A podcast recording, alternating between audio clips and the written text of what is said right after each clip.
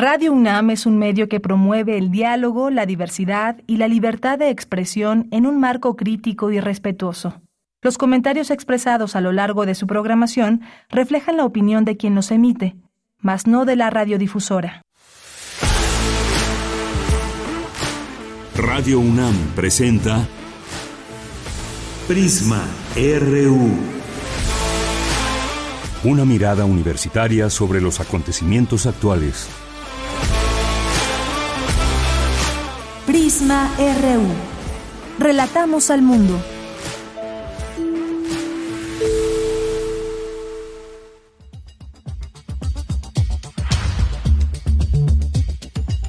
Muy buenas tardes, muchas gracias por acompañarnos aquí en Prisma RU. Estamos iniciando, es la una con tres minutos, mucha información en México y el mundo. Ya también empezó esta reunión de los líderes del G20, que, pues bueno, mensajes distintos que van a emanar desde ahí. Ya el canciller Marcelo Ebrard eh, participa en el primer día de actividades de este grupo, este foro internacional, donde se reúnen muchos gobernantes, presidentes, bueno, de este grupo de los 20 y eh, presidentes de bancos centrales y que discuten sobre políticas relacionadas con la estabilidad financiera internacional, un espacio donde se debate, donde se delibera en materia política y económica del mundo. Tendremos esta información y bueno, pues también algunas otras cosas como esta noticia ya somos en el mundo 8 mil millones de personas. Hablaremos de este tema con la doctora Natalie Llanes del Colegio de México, que además está organizando un panel,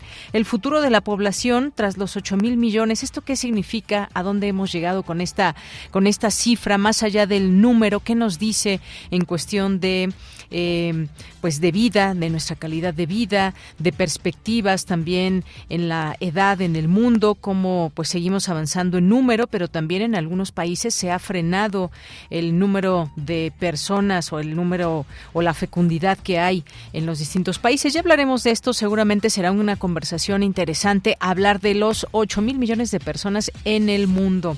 También vamos a platicar este fin de semana, es el buen fin, y estaremos platicando con el doctor César Armando Salazar López, del Instituto de Investigaciones Económicas y especialista en crecimiento económico y distribución factorial del ingreso, que nos hablará de esta derrama económica que se espera de 195 mil millones de pesos, algunas, algunas recomendaciones, consejos que se dan también en este marco para no, pues no generar eh, grandes gastos que luego eventualmente no se puedan pagar. Ya platicaremos con el doctor. Vamos a tener también la información internacional con Radio Francia. Vamos a tener también una invitación que nos hará aquí en vivo el maestro Antonio Juan Santiago Martínez, director del CECATI 66, porque nos quiere venir a hablar de la oferta educativa que hay desde, e desde el CECATI.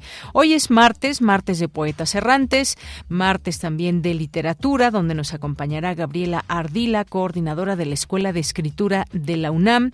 Tendremos también la información la información cultural, este Festival Internacional de Teatro de la Ciudad de México, que ya nos presentará aquí en la segunda hora Tamara Quirós. Así que quédese aquí con nosotros, por supuesto, la mirada de nuestra universidad, que pasa desde sus, eh, desde sus aulas, desde sus auditorios, desde los distintos institutos, facultades y escuelas. Bueno, pues también tenemos en resumen esa mirada desde nuestra universidad. A nombre de todo el equipo, gracias, soy de Yanira Morán. Iniciamos y desde aquí Relatamos al mundo. Relatamos al mundo. Relatamos al mundo.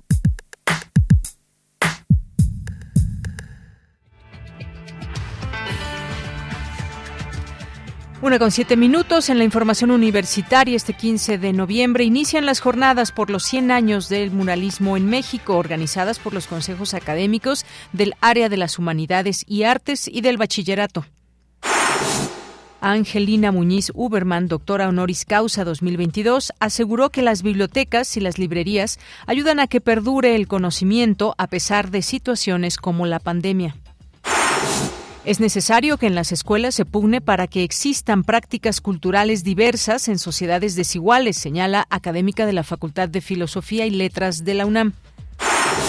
En la información eh, nacional, el presidente Andrés Manuel López Obrador afirmó que tiene un plan B en caso de que la reforma constitucional en materia electoral no alcance la mayoría en el Congreso. Escuchemos que ya de una vez se resuelva lo de la reforma constitucional y como es tan importante el que haya democracia, pues es probable que yo envíe una reforma a la ley que no requiere de dos terceras partes. Un plan B.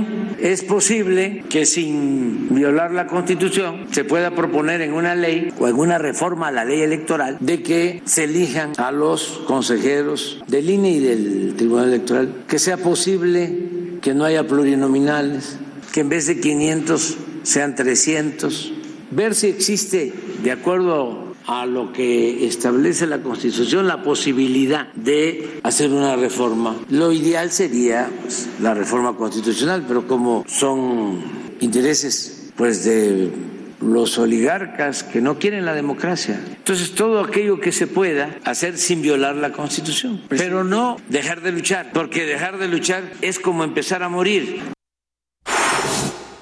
Bien, pues ahí las palabras del presidente, cosas que también seguramente se analizarán en su momento y la, polémica que sigue abierta en torno a este tema electoral.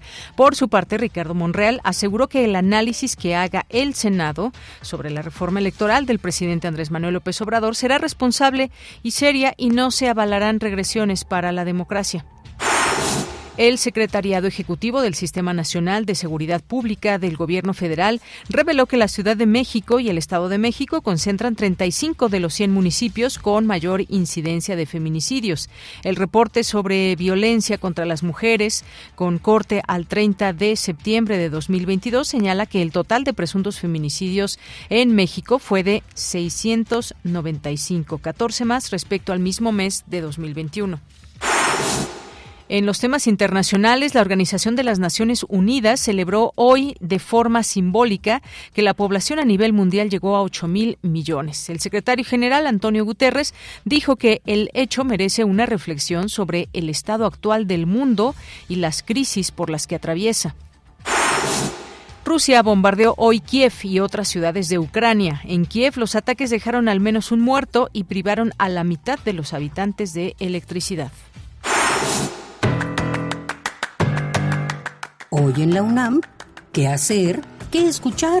¿Y a dónde ir? Te recomendamos la venta presencial y virtual de publicaciones de historia, en la cual podrás adquirir diversas obras y ediciones del Instituto de Investigaciones Históricas de la UNAM. Podrás realizar tus pedidos en línea desde cualquier parte de la República Mexicana o si lo prefieres, asiste de manera presencial del 14 al 18 de noviembre a las instalaciones del Instituto de Investigaciones Históricas de la UNAM en un horario de 9 a 14 horas. Para mayores informes consulta sus redes sociales donde se encuentra disponible el catálogo y las instrucciones de compra. Aún puedes inscribirte en el curso cultural Trans Indisciplinados, que será impartido por Otto Cázares, artista plástico, profesor y ensayista. Este curso estará dividido en cuatro sesiones donde se realizará un estudio de lo lúdico como modelo y la imaginación como función dentro de la obra de artistas y autores en la música, literatura y obra plástica. El curso cultural Trans Indisciplinados se impartirá los sábados 19 y 26 de noviembre, así como el 3 y 10 de diciembre de 11 a 13 horas. Para mayores informes e inscripciones, envía un correo electrónico a cursosrunam.gmail.com o consulta las redes sociales de Radio UNAM. Recuerda que todos los martes de noviembre se lleva a cabo la muestra documental independiente 2022 en la sala Julián Carrillo de Radio UNAM. Hoy no te puedes perder la proyección del documental Oaxaca, California, El Regreso, de la realizadora Trisha Sif, quien nos presenta un retrato íntimo de tres generaciones de una familia mexicoamericana de California, profundizando sobre las complejidades de las identidades de inmigrantes. El documental Oaxaca, California, El Regreso se proyectará hoy, en punto de las 18 horas, en la sala Julián Carrillo de Radio UNAM. La entrada es libre y el aforo limitado. Recuerda que antes, durante y después de la función es indispensable el uso de cubrebocas.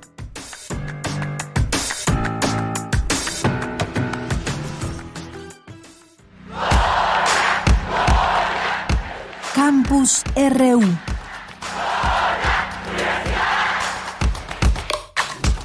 Trece horas con trece minutos entramos a nuestro campus universitario en este martes 15 de noviembre.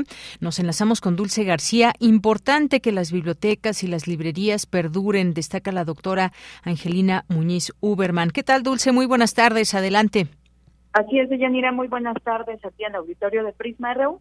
Deyanira, la UNAM cuenta entre sus académicas con una de las mejores escritoras del mundo. Se trata de la doctora Angelina Muñiz Uberman, quien es además narradora y poeta mexicana, nacida en Francia y naturalizada en nuestro país. Ella, de Yanira, se ha especializado en literatura hispano-hebrea, medieval y en el pensamiento y las artes del siglo XX. Es profesora de literatura comparada en la Facultad de Filosofía y Letras de la UNAM y en noviembre de 2021 fue nombrada elemento integrante de la Academia Mexicana de la Lengua.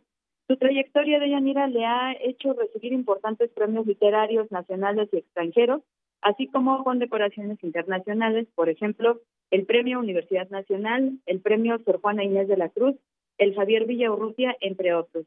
Y bueno, ella impartió una conferencia magistral en la que también eh, habló de la importancia de los libros, como bien lo comentabas tú en un inicio, de su existencia y de que perduren. Vamos a escucharlo. ¿Por qué ese afán de leer? ¿Cuál es el atractivo de fuego negro sobre fuego blanco? Porque el libro incendia sin quemar, abraza sin herir, abraza sin estrechar, expone y oculta, nos hace reír o llorar. Es un amigo silencioso, pleno de palabras, todas las palabras del mundo y más las que añado en competencia. El libro como la gran esperanza, y bueno, Deyanira, la doctora Angelina Muñiz Uberman también habló de las librerías que desafortunadamente tuvieron que cerrar debido a la pandemia de COVID-19. Escuchemos nuevamente. Siento mucho una de libros viejos en la calzada de Tlalpan que se llamaba Entre Todos. No es que hubiera entrado a buscar libros, pero al pasar en taxi rumbo al hospital de nutrición, la veía como si fuera un acto ritual Ahí está la librería esperándome y preguntándome, ¿cuándo te decides a entrar? Tarde, demasiado tarde. Era de buena suerte verla. Me quedé sin suerte. Y bueno, Deyanira, la doctora Angelina Muñiz destacó que no se debe olvidar que el poder de los libros es tal que han sido prohibidos, censurados y hasta quemados. Esta es la información. Bien, pues muchas gracias, Dulce, y muy buenas tardes. Gracias a ti, muy buenas tardes. Bien, pues ahí esta importancia de las bibliotecas y que las librerías que perduren. Vamos ahora con Cindy Pérez Ramírez, Educación Indígena Precisa de Articulación y Continuidad. Cuéntanos, Cindy, muy buenas tardes. Deyanira, muy buenas tardes a ti y a todas las personas que están escuchando Prisma RU. Beatriz Cadena Hernández, académica de la Facultad de Filosofía y Letras de esta Casa de Estudios, consideró que es necesario que sean espacios abiertos a la diversidad cultural y se permitan construir condiciones autónomas todas las escuelas para esta producción cultural, al igual que generar alternativas dentro y fuera de las experiencias. Durante el coloquio Educación Indígena en México, una mirada interdisciplinaria, escribiendo, la docente dijo que queda la tarea de seguir escribiendo la historia de la educación indígena a través del trabajo cotidiano y comprometido, cultivando semillas que nos permitan el sostenimiento de la vida en común. La educación indígena abarca distintas modalidades en el subsistema de educación indígena. Asimismo, encontramos didácticas específicas y, por otra parte, la reflexión profunda sobre las problemáticas estructurales afectan el entorno y cómo abordarlas desde las escuelas y las aulas. De ahí que resulte necesario reconocer que las y los docentes pueden ejercer un liderazgo intelectual para construir propuestas innovadoras o alternativas de acuerdo con sus contextos y en diálogo y tensión con el currículo oficial pues su experiencia y los saberes que poseen les han permitido proponer, construir e imaginar diversas formas de hacer la educación. Cadena Hernández dijo que si bien hay propuestas con perspectivas de educación indígena en todos los niveles, se encuentran desarticuladas y carecen de sesgos de continuidad, ya que se rompen al llegar a la secundaria. Eh, los gobiernos están obligados a garantizar e incrementar los niveles de escolaridad, favoreciendo la educación bilingüe e intercultural. la alfabetización, la conclusión de la educación básica, la capacitación productiva y la educación media superior y superior. Hemos visto y experimentado grandes carencias en relación con el sistema general y una falta de proyecto sólido que logre el cometido de una educación con pertinencia.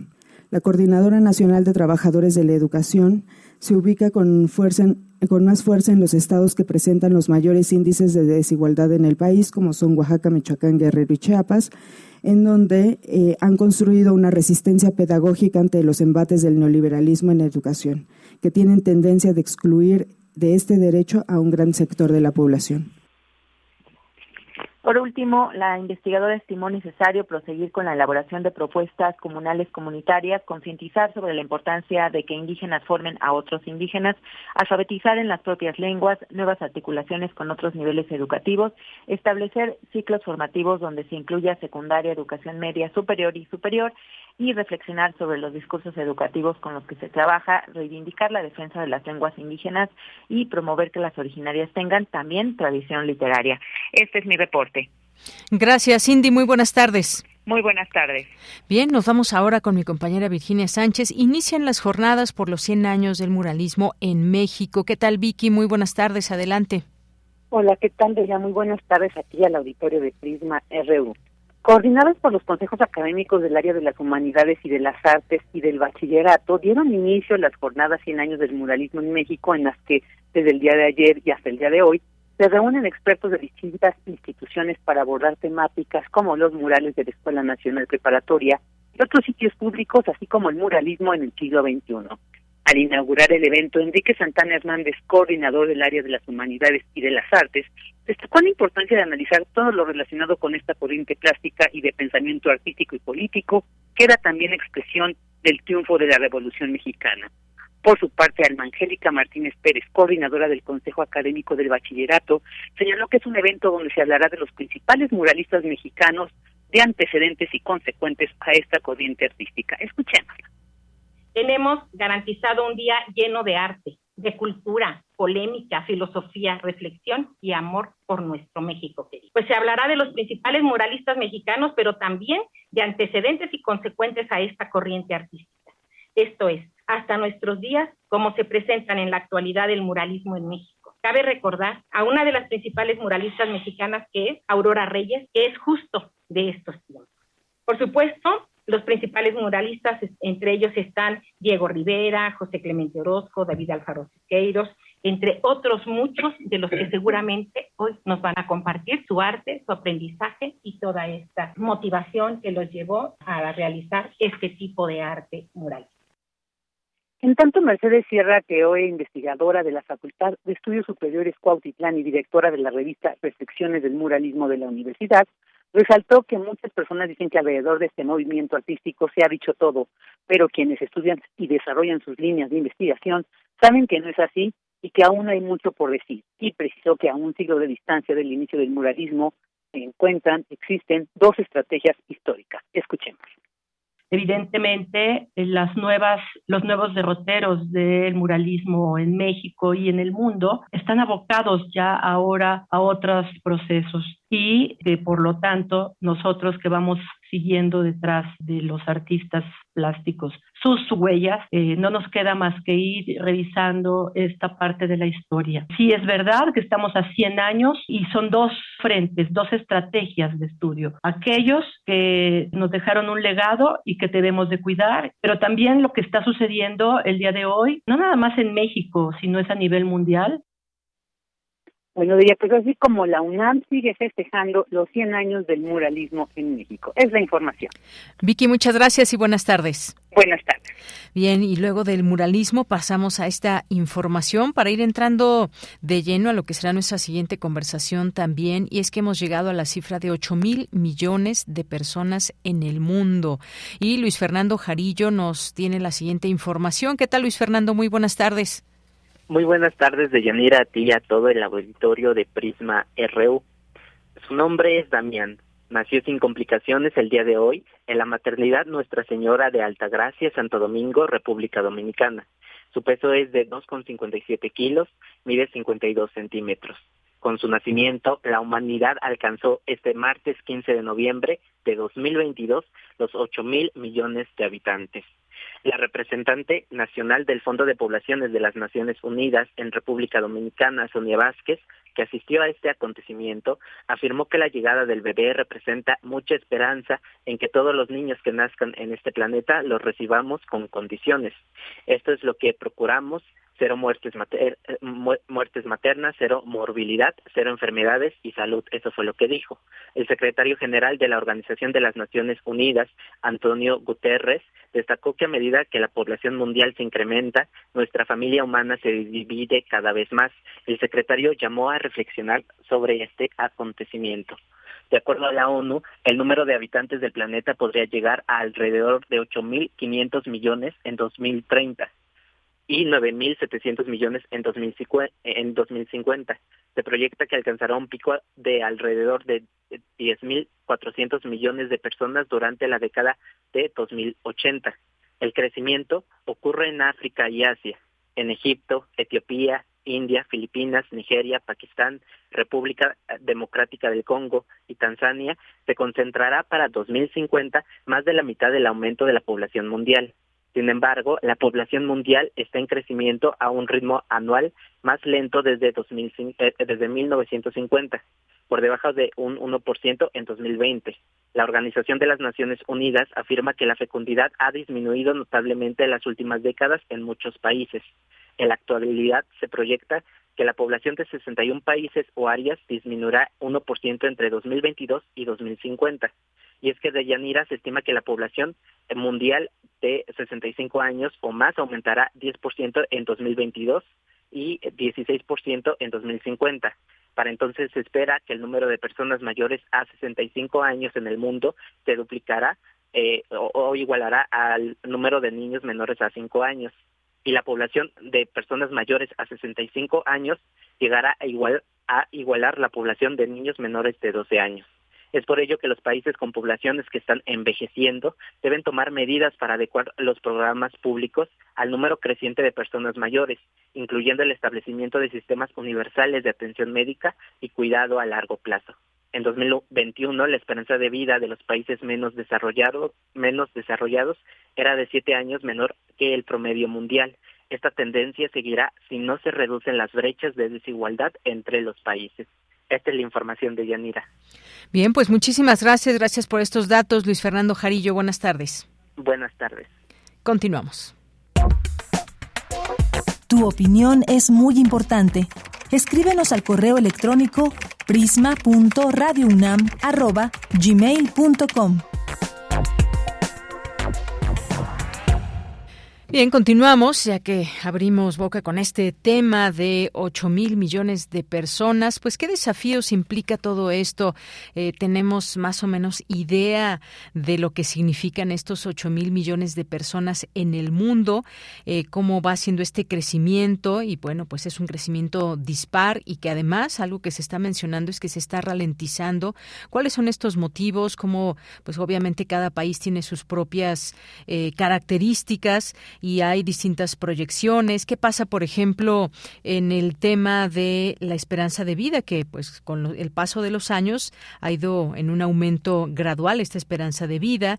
También hay mejora en la salud pública, la nutrición, la higiene personal, la medicina también que va avanzando y esto pues perfila a que existan más posibilidades de eh, llegar a edades más avanzadas y también pues los índices de fecundidad como están y también luego nos imaginamos temas como el cambio climático y entre más personas somos, pues más necesitamos ayudarnos o explotar este planeta. Vamos a platicar de ese tema con la doctora Natalie Llanes, que es profesora investigadora del Centro de Estudios Demográficos, Urbanos y Ambientales del Colegio de México y además es vocera de un evento que se llevó a cabo el Colegio de México, este panel, El futuro de la población tras los 8 mil millones. Así que le doy la bienvenida a la doctora Natalie Natalie. Doctora, muy buenas tardes, bienvenida. Buenas tardes, Deyanira. Eh, muchísimas gracias por la invitación y, un saludo a la audiencia. Pues muchas gracias. Eh, su trabajo de investigación, pues sabemos, conjuga metodologías cualitativas, cuantitativas para abordar distintas eh, las prácticas sexuales reproductivas junto con los proyectos de conformación familiar, particularmente de las y los jóvenes. Esto es parte también de sus estudios, parte de su currículum y pues bueno, ahora que llegamos a esta cifra, nos ponemos a pensar en todo el desafío que puede ser eh, tener una población tan amplia, digamos, por decir alguna palabra, pero ¿qué es lo que debemos entender o qué significan estos millones, miles de millones de personas en el mundo, doctora? Eh, pues mira, Yanira, sí, claramente hoy hubo un evento eh, en el Colegio de México en coordinación con el Consejo Nacional de Población y el Fondo de las Naciones Unidas, donde se habló de eh, los 8 mil millones de habitantes. Eh, lo que y, y, esto nos genera debates de cómo vivir en un mundo con este número de personas y preguntarnos si el número verdaderamente importa o mejor lo que debemos centrar es preguntarnos sobre las acciones y cómo reducir las brechas de desigualdad para que este número de personas podamos vivir en un mundo que se aproveche las oportunidades y garantice los derechos de todas y todas las personas que vivimos aquí desde la diversidad.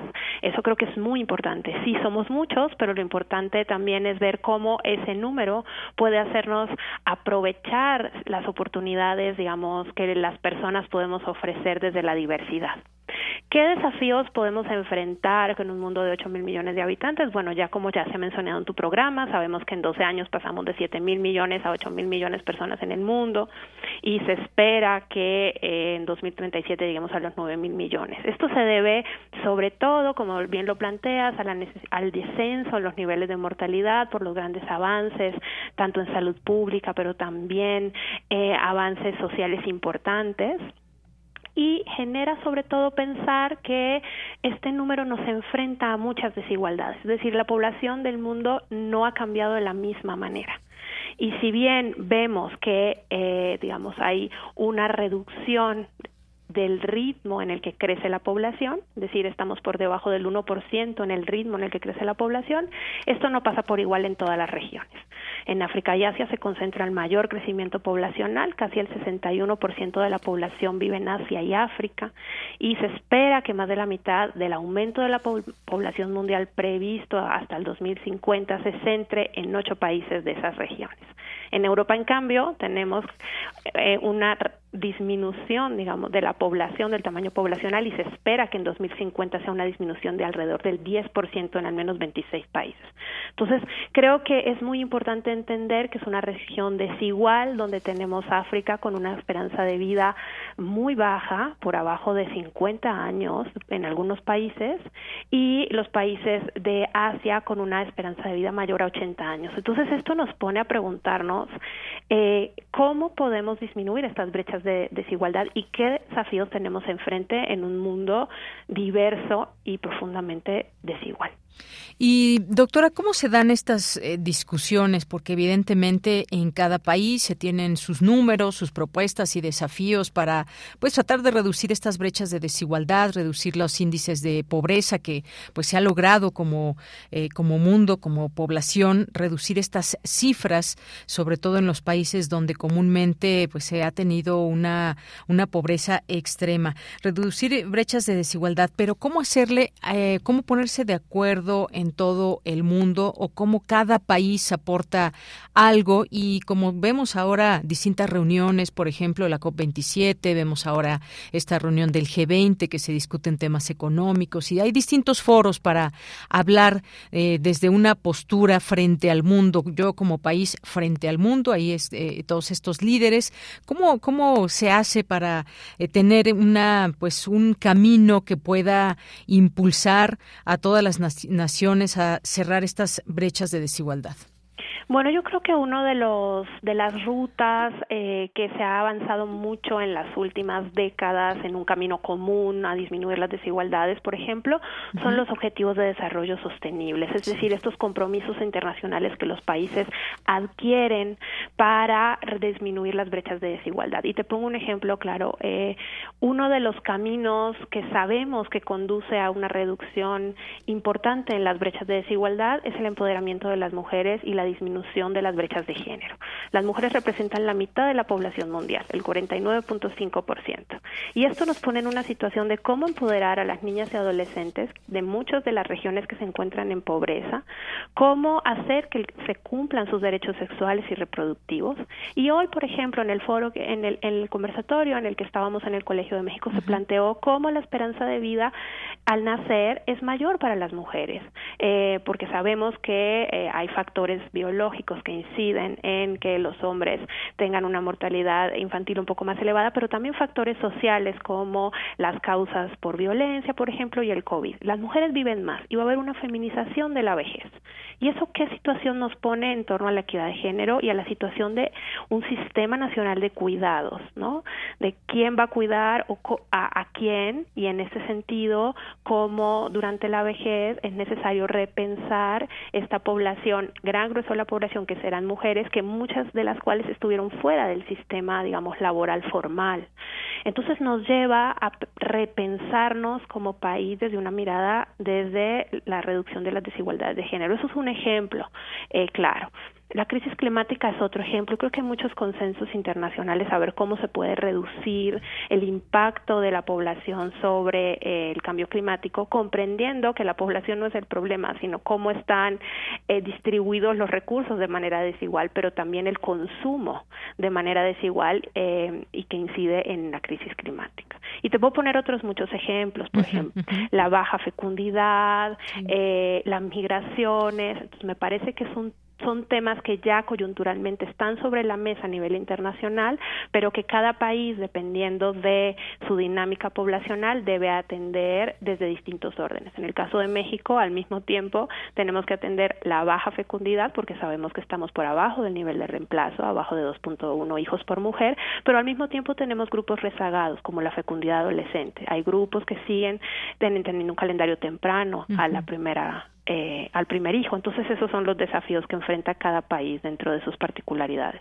Bien, pues qué interesante todos estos datos que nos llevan a entender lo que significa y los retos que significan llegar a este número de población en el mundo. Ahora que usted mencionaba este tema de empoderar a las mujeres, de la feminización de la vejez y todos estos cambios que a nivel social, el número de personas que seamos, pero también ha habido cambios a nivel social, a nivel ideológico también. Me pongo a pensar ahora que usted mencionaba esto en, en lugares como Afganistán, por por ejemplo, que más allá de continuar con esta eh, con estas luchas ganadas, pues parece ser que hay retrocesos y no es el único país y yo sé que cada uno tiene sus características y que eso nos hace distintos y hace un, de este mundo de una gran riqueza y diversidad. Pero ¿qué pasa con estos, digamos, ejemplos que no están yendo hacia esta mirada de la feminización? Claro, eh, lamentablemente dentro de estos ocho mil millones o el mundo que podemos imaginar con ocho mil millones de personas y que ya nos estamos enfrentando, digamos, a este mundo, tenemos eh, estas dicotomías, ¿no? Entre eh, una, unos avances importantes en materia de derechos y unos países que no han tenido este mismo avance en el cumplimiento de los derechos de las personas, incluso han tenido rezagos, como el caso de los países, de algunos países árabes que mencionas.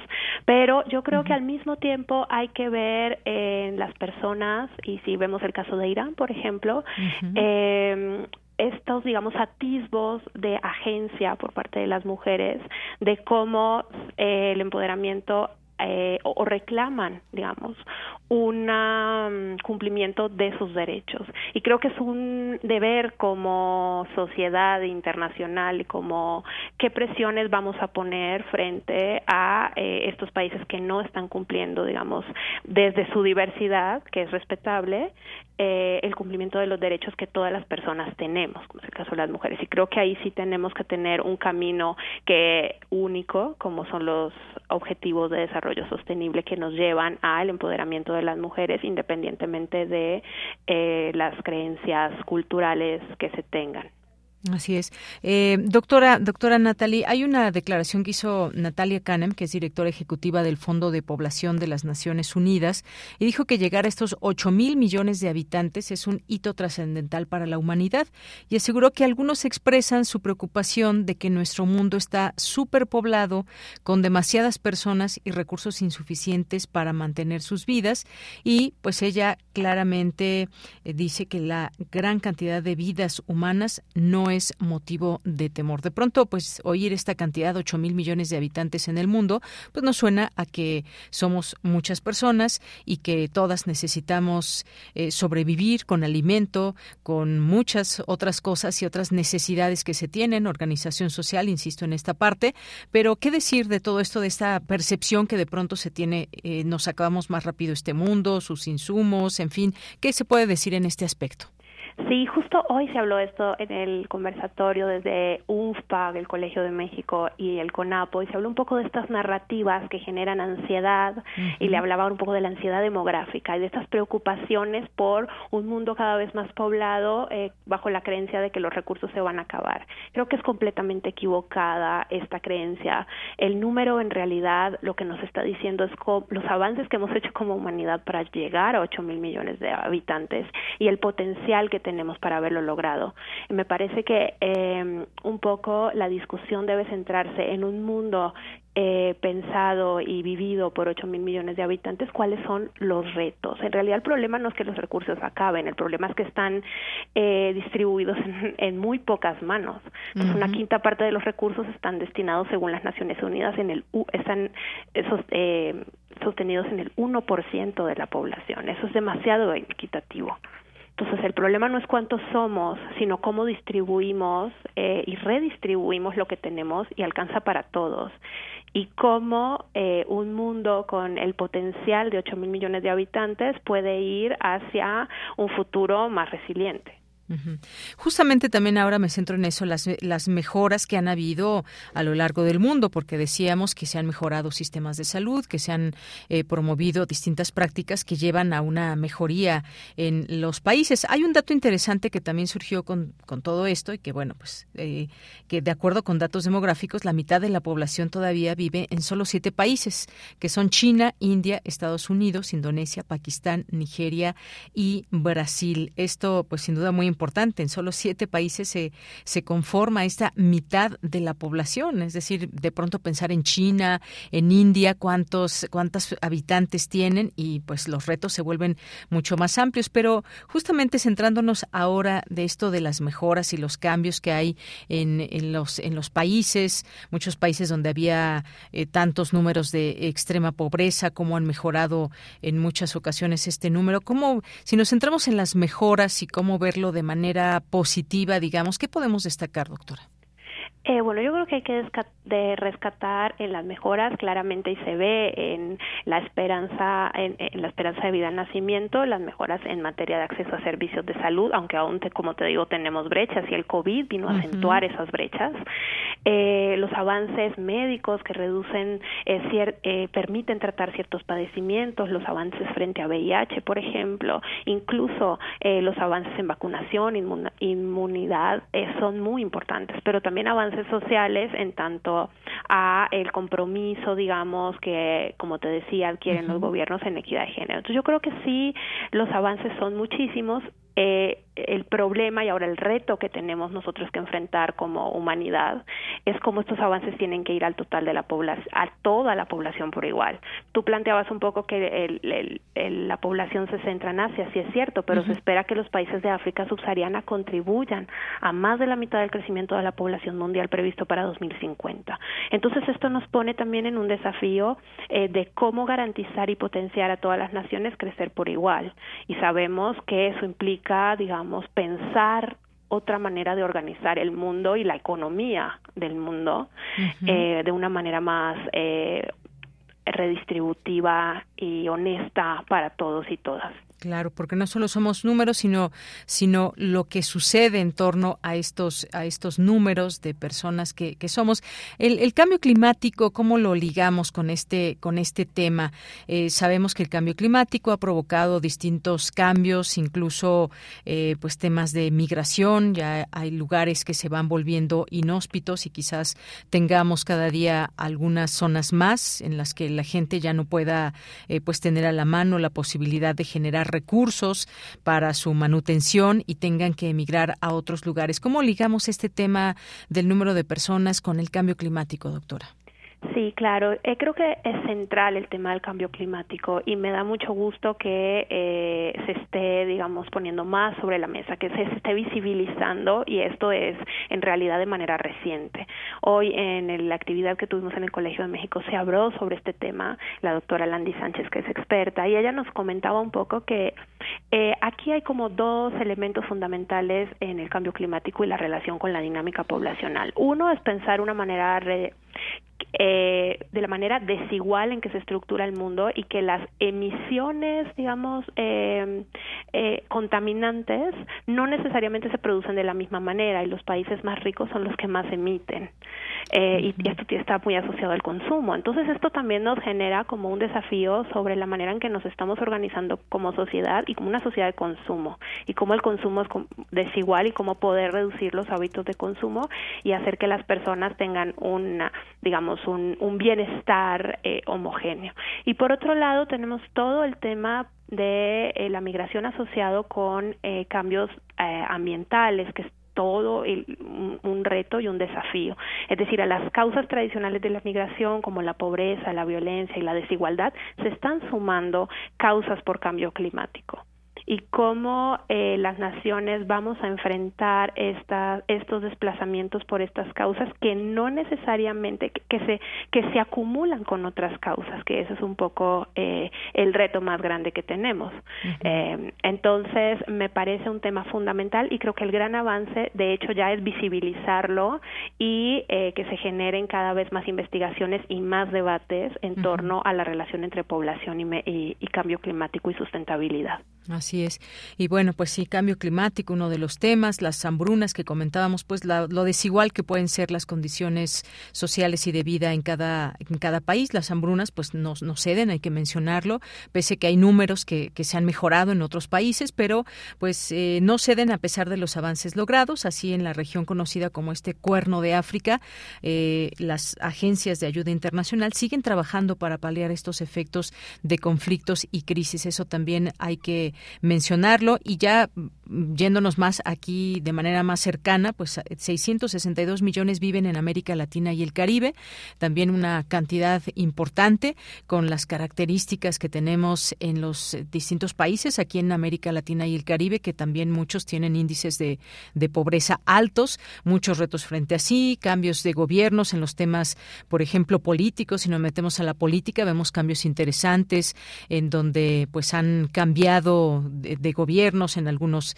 en algunos lugares, se basa de derecha a la izquierda, se regresa a la izquierda, en fin, hemos visto movimientos muy interesantes, pero todo esto también forma parte de esta numerología, doctora, que nos lleva no solamente a seguir siendo más personas en el mundo, sino cómo, qué tipo de personas y hacia dónde va la humanidad.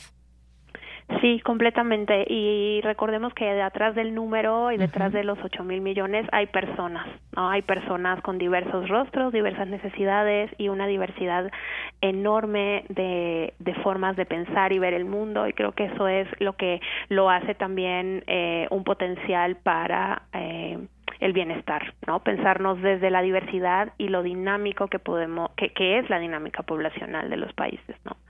Efectivamente. Bueno, pues doctora, muchas gracias por haber estado aquí con nosotros en Prisma RU.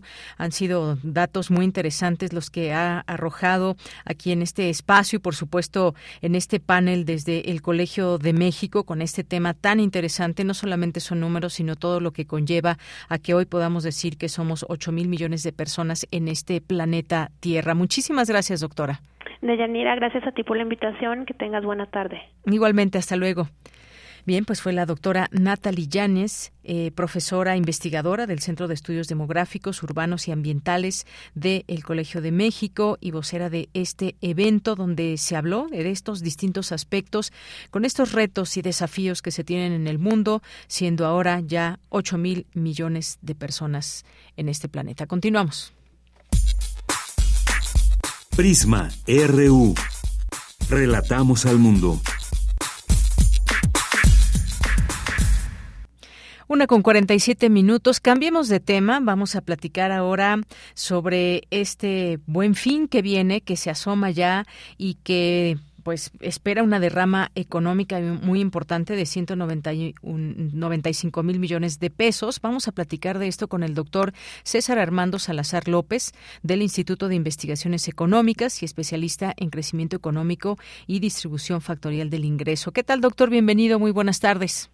Hola, ¿qué tal? Muy buenas tardes a ustedes, auditorio.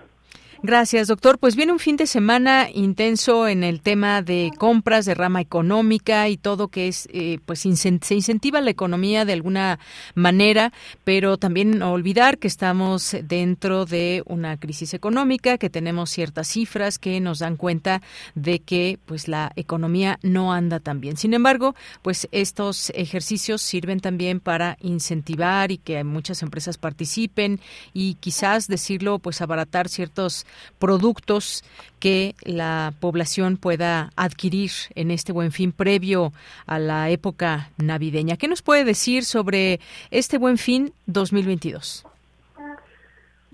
Bueno, en general es una eh, es una venta, es un, es un periodo que, que utilizan las grandes cadenas, ¿no? Eh, donde se, se involucran muchos eh, muchos servicios también, con el propósito de que la población en general se acerque y pueda observar productos y en todo caso comprar. Hay incluso un esfuerzo desde el sector eh, público en donde se adelanta el aguinaldo para que los trabajadores puedan ir y, comprar, adelantar, como, como bien lo mencionaba, eh, sus compras eh, navideñas, que, que, es por supuesto un periodo de, donde las las personas en general eh, dan obsequios o bueno están programan ciertas compras en función de que para aquellos afortunados eh, tienen tienen un, un, aguinaldo y lo pueden utilizar así.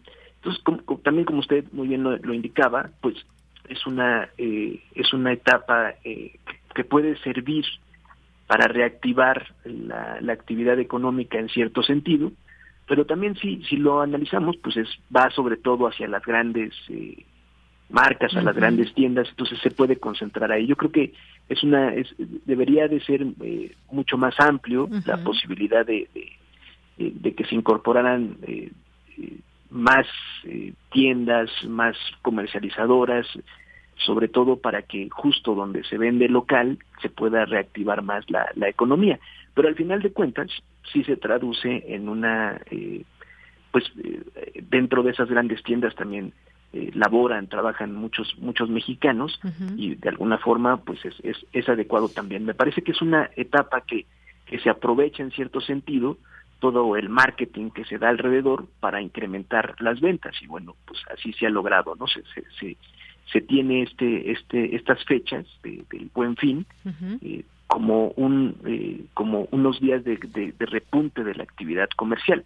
En este caso, bueno, según se ha indicado, se regresa al formato eh, tradicional que, que existía antes de la de la pandemia y son cuatro días que comienzan el viernes, eh, próximo viernes y terminan el lunes, que es un día inhábil oficial. Y entonces la gente, las personas este, iremos a los centros comerciales o a las tiendas y, y veremos si, si hay algunas eh, ofertas que realmente se puedan eh, y más bien que se deban aprovechar no en función de que sí sean muy adecuadas para para todos. Seguramente que también habrá eh, o lo que más habrá será promociones a meses sin intereses que, se, ha, se ha observado eso en varias ediciones anteriores. Y bueno habrá que ser cautos en términos de no no tener que, que incrementar necesariamente nuestras deudas. Claro, eso es eh, lo principal. Y yo le preguntaré si es un ganar-ganar, porque de pronto ganan estas tiendas, porque va mucha gente, ganan las marcas, pero las, las personas que, eh, que finalmente son las compradoras, los eh, consumidores, ganan en, en, precios más reducidos, en rebajas, en posibilidades. ¿Realmente es como, es un ganar-ganar? Bueno, yo supongo que para algunas algunos productos en particular sí. O sea, eh, eh, esta, estas ventas eh, masivas, sobre todo aprovechando el marketing que hay alrededor, la publicidad que se da, ¿no? O sea, el, el, capitalismo en general es está dado mucho por estos incentivos a que la gente vaya y compre, muchas veces, por desgracia, lo que no necesita. Pero hay un proceso de convencimiento detrás y, y me parece que este buen fin, o sea, como como estrategia mercadológica sí provoca que las personas vayan a los centros comerciales o vayamos a los centros comerciales a ver si podemos encontrar algún tipo de descuento en algún producto que nosotros estemos necesitando en algún momento. Y entonces las empresas aprovechan esos momentos para poner a disposición probablemente algún producto que no haya eh, que no hayan podido vender en algún otro momento, que ya se quedó un poco más rezagado y sobre el cual sí podrían otorgar un, un descuento. O sea, realmente existen estas ventas de liquidación, estas ventas en donde las empresas requieren más bien sacar los productos que están en sus almacenes porque les cuesta más tenerlos allí a venderlos con un buen descuento. Entonces sí, sí se puede dar esta esta esta dualidad, este ganar ganar como usted lo indica, ¿no? Por supuesto que, que hay otras, siempre hay algunos algunos tipos de, de de estrategias de que justo unos días antes del buen fin suben el precio y entonces con el descuento queda al nivel del precio que tenía antes. Pero también es cierto que se han desarrollado algún tipo de, de, de, de, aplicaciones. El, quién es quién en, los precios de la Profeco podría ayudar. O sea, sí, sí podríamos tener una, una compra mucho más eh, eh, planeada, mucho más inteligente y aprovechar verdaderamente los descuentos que se puedan hacer para aprovecharse. Pero ya, ya lo pienso, también hay, en, en, esta época seguro lo que más habrá será en promociones a meses sin intereses. Y para las personas que ya estaban pensando en comprar algún eh, algún este producto, pues podría ser también benéfico para ellos, ¿no? Pero yo creo que sí, no hay que dejarnos ir eh, este, con la inercia y planear mucho las las, las compras que, que hagamos, ¿no? Eh, sobre todo porque, como también usted lo ha mencionado muy bien, pues eh, la, la, actividad económica, las condiciones económicas no son las, las más adecuadas. No es que estemos transitando hacia un periodo de bonanza, más bien al contrario, y vale la pena ser cauto, sobre todo eh, para los siguientes meses. Claro. Pues sí, no comprar lo que no necesitamos, de pronto pues el ver ofertas quizás nos pueda deslumbrar, pero realmente necesitamos comprar tal y cual cosa. Quizás eso sea importante. Hay gente que pues viene persiguiendo precios desde antes, se fija realmente para saber si realmente están haciendo un descuento en el Buen Fin o no. Algo que no hay que comprar pues son problemas ni deudas, porque esto pues sale peor este llamado Buen Fin, no abusar tampoco de los meses sin intereses, porque después hay que recordar la cuesta de enero. Y sobre todo pues yo lo sigo enmarcando doctor en este en, en, esta actualidad que vivimos donde sabemos que las cifras de los, el crecimiento económico y pues lo que está pasando todavía de pospandemia en la parte económica pues todavía todavía se resiente. Cuiden sus eh, sus gastos sus tarjetas de crédito y pues solamente comprar lo que sea necesario, quizás darse un gusto, pero pues no descalabrar las tarjetas ni la economía familiar y pues bueno, también hay por ahí una aplicación que se puede bajar y seguramente ahí están pues un sinnúmero de posibilidades, tiendas participantes, marcas y demás. No se diga el comercio electrónico, doctor, que ahora pues tiene una eh, pues una impresionante demanda también. Sí, eh, con la pandemia, no, es que no tuviera importancia previa, pero con la pandemia sí, sí el confinamiento se revolucionó mucho las compras por, por en línea, las compras por internet, por aplicación, por las distintas tiendas que existen en general y las propias tiendas en línea que pusieron muchas de las eh, de, las tiendas eh, del de, no sé de, todo tipo no o sea hasta el súper ya se podría hacer por por, por línea sin mayor problema y, y también eso eso es cierto no eh, se, usted sale al, o salimos al centro comercial y tenemos ahí acceso a todo lo que eh, se, se, puede ver con las promociones y todo esto del marketing que yo indicaba. Pero también desde casa este nos bombardean con correos con con en redes sociales la publicidad. Sí hay que ser cautos en términos de qué es lo que vale la pena comprar analizar muy bien las condiciones de compra en línea y también considerar que a veces lo que vemos como una imagen no necesariamente es lo que realmente eh, el producto que nos van a entregar, ¿no? Entonces sí hay que ser este, muy muy cautos con, con las compras. ¿no? Así es. Y pues bueno, las autoridades también que estén ahí vigilantes, pues que eviten estos abusos, que atiendan desde Profeco, desde las instancias, los bancos, que de pronto pues resulta que no, eh, no funcionan sus tarjetas un día, o de pronto se les cae el sistema, o de pronto ya nos clonaron la tarjeta. Todo esto también, el comercio electrónico, muchas veces, pues desafortunadamente también se han generado estas distintas situaciones. O hay quien prefiere más que, más que eh, objetos, prendas de vestir, eh, refrigeradores, pantallas y demás, pues prefiere un viaje. También hay, por supuesto, algunas ofertas y viajes, pero siempre eh, pues leer todas las letras chiquitas también, lo que implica y cuánto tiempo duran estas, eh, estas posibilidades de comprar y hasta cuándo viajar para que pues no lleguemos hasta la Profeco y pues no tengamos contratiempos ahí. Pero también hay este tipo de posibilidades dentro del buen fin, pero lo que repetimos aquí y dejamos con ese mensaje, doctor, pues es que no se compren cosas innecesarias, que se fijen bien en cuánto van a pagar, si lo deciden hacer a meses sin intereses, que cuiden su ahorro familiar también, porque pues de nada sirve gastarse todo en el buen fin y después terminar el año con deudas. ¿Algo más que nos quiera comentar, doctor, antes de despedirnos? No, pues agradecerle, agradecerle la llamada eh, y, sí, eh, estoy completamente de acuerdo en que hay que hay que cuidar nuestras finanzas, no gastar lo que no lo que no se tiene y ser muy prudente con los meses sin intereses. Pero en la medida de lo que de lo posible aprovechar si es que hay algún descuento que pueda ser interesante, sobre todo de algo que necesitemos, ¿no? Muy bien. Bueno, pues muchísimas gracias, doctor. Gracias por estar aquí en Prisma RU. Al contrario, gracias a ustedes, que tengan buena tarde. Igualmente, muy buenas tardes. Gracias, doctor César Armando Salazar López, del Instituto de Investigaciones Económicas, especialista en crecimiento económico y distribución factorial del ingreso.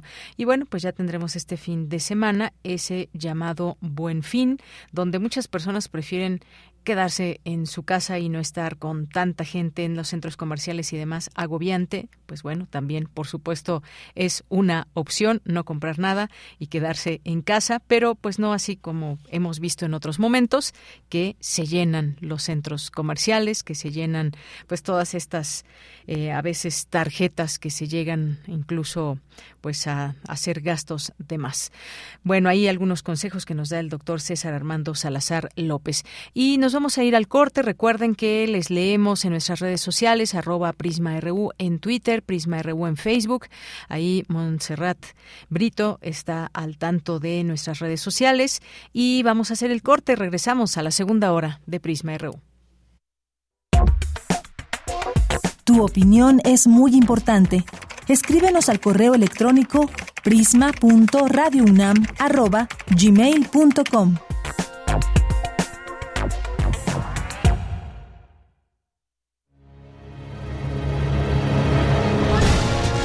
Narra las dos versiones del atroz asesinato del general Villa, la de los asesinos y la del pueblo. Ambas reflejan el dolor colectivo por la muerte del caudillo y el terror que producía en las fuerzas federales. Ay,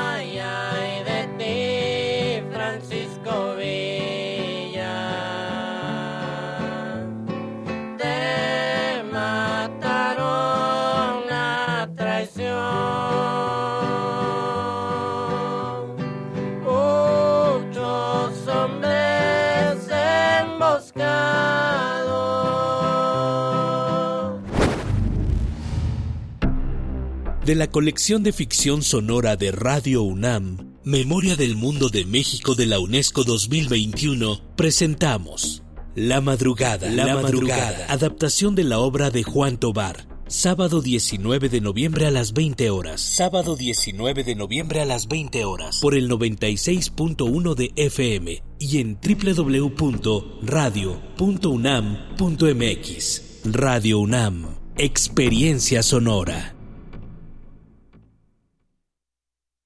En 2021 participaron más de 6 millones de niñas, niños y adolescentes. ¿Quieres conocer qué opina la niñez y la juventud acerca de los temas de la sociedad? Es momento de generar política desde la voz de los más pequeños y convertirlas en acciones.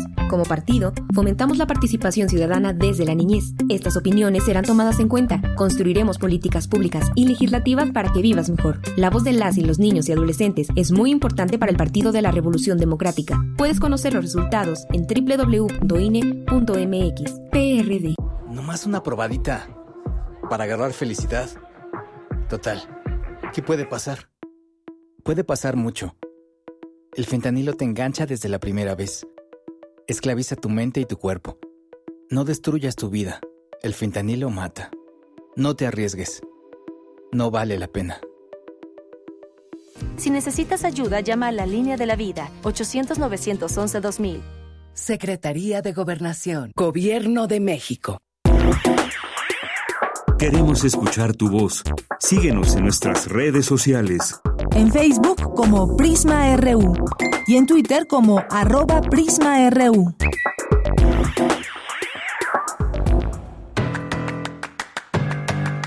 Mañana en la UNAM, ¿qué hacer? ¿Qué escuchar? ¿Y a dónde ir?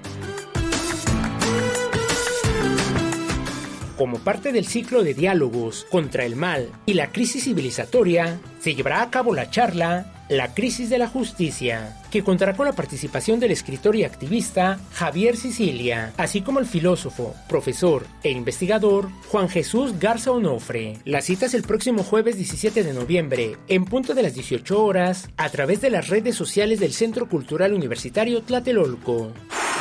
El Instituto de Investigaciones Históricas de la UNAM organiza el conversatorio Violencia hacia las mujeres en contextos migratorios, que contará con la participación de Aletia Fernández de la Reguera, Elizabeth Farfán Santos, Cintia Rentería y Samuel Rivera. Conéctate el próximo viernes 25 de noviembre, en punto de las 17 horas, a través de las redes sociales del Instituto de Investigaciones Históricas de la UNAM.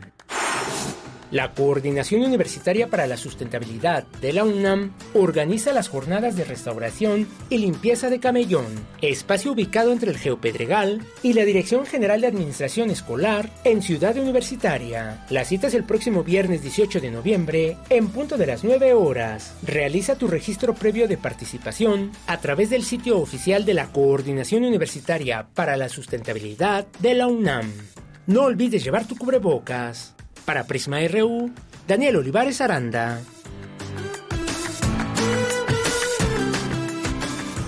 Bien, estamos en, de regreso ya en esta segunda hora de Prisma RU, dos de la tarde con cuatro minutos. Como siempre, agradecerles que nos escriban, que estén al tanto de este espacio a través de nuestras redes sociales. sus comentarios siempre son valiosos para este equipo. Y pues aquí tenemos saludos para Refrancito, que nos dice muy buena tarde. Gracias por tocar todos estos temas que comparten la necesidad de analizarlo todo. Debo confesar que nunca me gustó la idea del buen fin, pero de tres a cuatro años para casi consumo en esas fechas, sobre todo ropa y calzado para todo el año. Es un gasto fuerte una vez. Bueno, pues muchas gracias, Refrancito, por compartirnos aquí la compra del buen fin y por qué la haces. Y bueno, pues ahí esta idea que puede también permear en algunas personas. ¿Qué más compran o no compran en este buen fin? Cuéntenos. Muchos saludos a Paulina también por aquí. Gracias a Gillette Jane. A Mayre Elizondo nos dice, Amores, que tu programa de radio favorito en voz de tu locutora más querida te recomienden para este buen fin hacerte la pregunta básica. ¿Lo quiero? O lo necesito. Besos. Bueno, pues muchas gracias, Mayra Elizondo. Te mandamos un abrazo enorme donde quiera que te encuentres. Y bueno, pues ahí está esta información que también eh, consideramos importante mencionarla y hablar de ella ya de cara a este buen fin que muchas personas, pues indudablemente, indudablemente salen a comprar. César Soto nos dice los hábitos excesivos del consumidor no están acordes a las necesidades inmediatas y prioridades del individuo e incide en financiar artículos no esenciales con tarjeta de crédito, en generar un adeudo e insolvencia en plazos y altos intereses. Bueno, pues aquí hagan caso a esta advertencia de César Soto. Eh, muchas gracias a Teflon Fosk también, muchas gracias a Alfonso de Alba Arcos, Anthony Jiménez, muchas gracias. Eh, gracias también aquí a Miguel Ángel Chávez, Eduardo Mendoza, dice demasiado para un planeta como el nuestro, estos ocho mil millones. Gracias, Eduardo Mendoza. Gracias también a Armando Cruz. Nos dice, buen día, la capacidad del planeta es suficiente para alimentar a los ocho mil millones de personas, independientemente de la distribución desigual de alimentos. Un saludo desde Emiliano Zapata, Morelos. Gracias por seguirnos, Armando Cruz, desde Emiliano Zapata. Saludos. Mario Navarrete Real, muchos saludos también. Eh, Mayra, que nos manda aquí una, una fotografía de cómo estaría o está esta distribución de, de, eh, del mundo con estos ocho, ocho mil millones de personas, eh, o sea, ocho billones de personas. Muchas gracias. José Luis León, también muchos saludos. Mario nos dice, muy, muy, pero muy saludos, sabrosos y saludos cordiales a los Efraín y a todos. Gracias, Mario. Eh, ¿Quién más está por aquí? Muchas gracias a Rosario Durán Martínez, a Jorge Morán Guzmán. Nos dice, las librerías son vitales para la sociedad. La entrañable librería Bellas Artes, ubicada en Avenida Juárez 18D, entre Dolores y López, necesita nuestro apoyo. Está por quebrar. Muchas gracias. Gracias por comentarlo, Jorge Morán Guzmán, y enviarnos esta información. Rosario Durán, feliz martes para ti también. Muchas gracias. Gracias a Guerrero. Gracias también a Alejandro Toledo, Luna Rosa, David Castillo Pérez, dice aquí, muerto de aburrimiento después de escuchar las muchas propuestas informativas de radio. Lo único es que ya no tarda Prisma R1. Bueno, pues muchas gracias por lo que nos toca aquí en este espacio. David Castillo, muchas, muchas gracias y gracias aquí por la imagen que nos envías. Eh, Jorge también nos dice atento al pulso nacional e internacional. Bien eh, comunicado aquí en Prisma RU. Muchas gracias y gracias a Rosa Brizuela también, a Mayra también. Ya se habló de ese fenómeno en primer movimiento Prisma RU para buscar el podcast y tratar de entender un poco mejor. Fíjate que no lo hemos abordado en el caso de Prisma RU, Mayra, estas eh, manifestaciones que hay en algunos museos en donde se arroja pintura a algunas obras de arte, que en esta ocasión y la última fue a una obra de Gustav Klimt, Muerte y Vida donde afortunadamente pues no se logran dañar las las, eh, pinturas porque tienen eh, una protección, un recubrimiento y entonces no se logran dañar, pero hay un mensaje que pues sí desde distintos países, distintos museos, jóvenes ahí hablan de algunas eh, cuestiones que pues se están viendo que no se pueden resolver, de la pobreza en el mundo, por ejemplo, pero ya lo ya lo abordaremos. Sin duda interesante este este fenómeno que se está dando. Llaman como cuatro lugares, cuatro museos, cuatro obras de arte distintas que pues han sido eh, pues se les ha arrojado ya sea sopa o pintura y demás, pero hasta donde recuerdo ninguna ha sido como tal dañada. Muchas gracias Mayra. Gracias a Guerrero, Alejandro Hernández también que por aquí nos escribe, a Flechador del Sol, a Elian Islas, Cari NM, Enrique Domínguez, muchas gracias también, a Miguel Rebolledo, Rebollo, perdón. Eh, muchas gracias también a Ireland Web, eh, Payasito de Crucero, también. Muchas gracias a Refrancito y a todas las personas que se vayan aquí sumando. Eh, General Miguel Miramón, así se llama esta cuenta de Twitter. Y Rosario Durán, que nos dice el alcalde de Metepec tiene una campaña para el buen fin, ponerte al corriente en pagos de agua y predial. Bueno, pues también estaría bien. Claro, espero que con descuentos, Rosario. Muchas gracias. Gracias por tu comentario. También a Fernández nos dice estoy atento y les mando saludos a todos allá desde el CCH Vallejo. Pues muchos saludos ahí a las alumnas, a los alumnos, a profesoras, profesores, a todos quienes estén por allá escuchándonos en CCH Vallejo y saludos al profesor Abel Fernández. Muchas gracias por estar aquí presente en el 96.1 de FM y en www.radio.unam.mx. Nos vamos a la siguiente información con mi compañera Virginia Sánchez que ya se encuentra en la línea telefónica, abordan el estado y perspectiva del cambio climático en México y una mirada a la COP27. ¿Qué tal, Vicky? Muy buenas tardes. Hola, Bella, ¿qué tal? Muy buenas tardes a ti y al auditorio de Prisma RU nuevamente. En el contexto de la COP27 que se lleva a cabo en Egipto, es importante señalar que se han dado grandes avances en la elaboración de un estudio realizado desde la academia por un grupo de investigadores de diversas entidades, el cual conforma pues un resumen ejecutivo, un resumen y el libro en extenso que se va a presentar dentro de dos semanas y que incluye la ciencia del cambio climático en México. Esto lo señaló Jorge Zabal Hidalgo, director del Instituto de Ciencias de la Atmósfera y Cambio Climático de la UNAM, durante la conferencia de prensa Estado y Perspectiva del Cambio Climático en México y una mirada a la COP27. Escuchemos. Es decir, por un lado, lo que se sabe de cómo está dándose las afectaciones en México, cómo han venido modificándose las variables físicas, cómo ha venido afectando distintos sectores como la agricultura, como la salud, como los mares o como la economía. Por su parte, Francisco Estrada Porrúa, coordinador del programa de investigación en cambio climático e investigador del grupo Clima y Sociedad, detalló que la temperatura media de aire en México aumentó alrededor de 1.7 grados centígrados, cifra mayor que el aumento promedio global. Asimismo, resaltó que el cambio climático ha modificado la distribución de la precipitación entre las estaciones del año con incrementos significativos en verano y otoño. Esto es lo que dijo.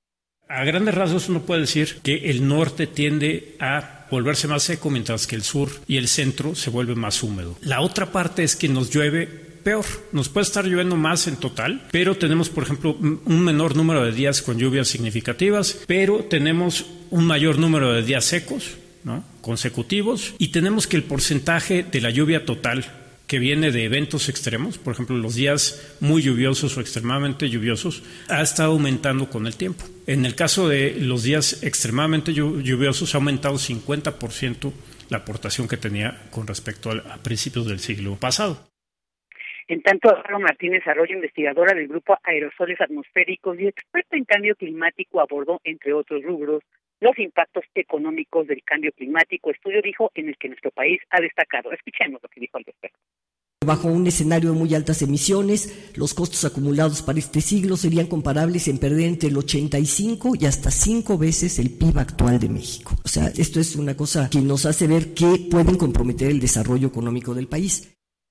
Finalmente, Carlos Gay García, investigador del Grupo Cambio Climático, señaló que todos los problemas como el aumento de la temperatura, problemas con el agua, la agricultura, con la salud, entre muchos otros abordados en la conferencia, se deben al cambio climático, fenómeno antropogénico provocado por las emisiones de gases de efecto invernadero que la mayoría de los países emiten a la atmósfera, por lo que es un problema global.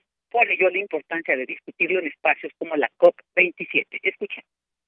Nos estamos dando cuenta que todo lo que hemos visto aquí, que ocurre en México, se debe, en parte, a otra cosa que ocurre en todo el planeta.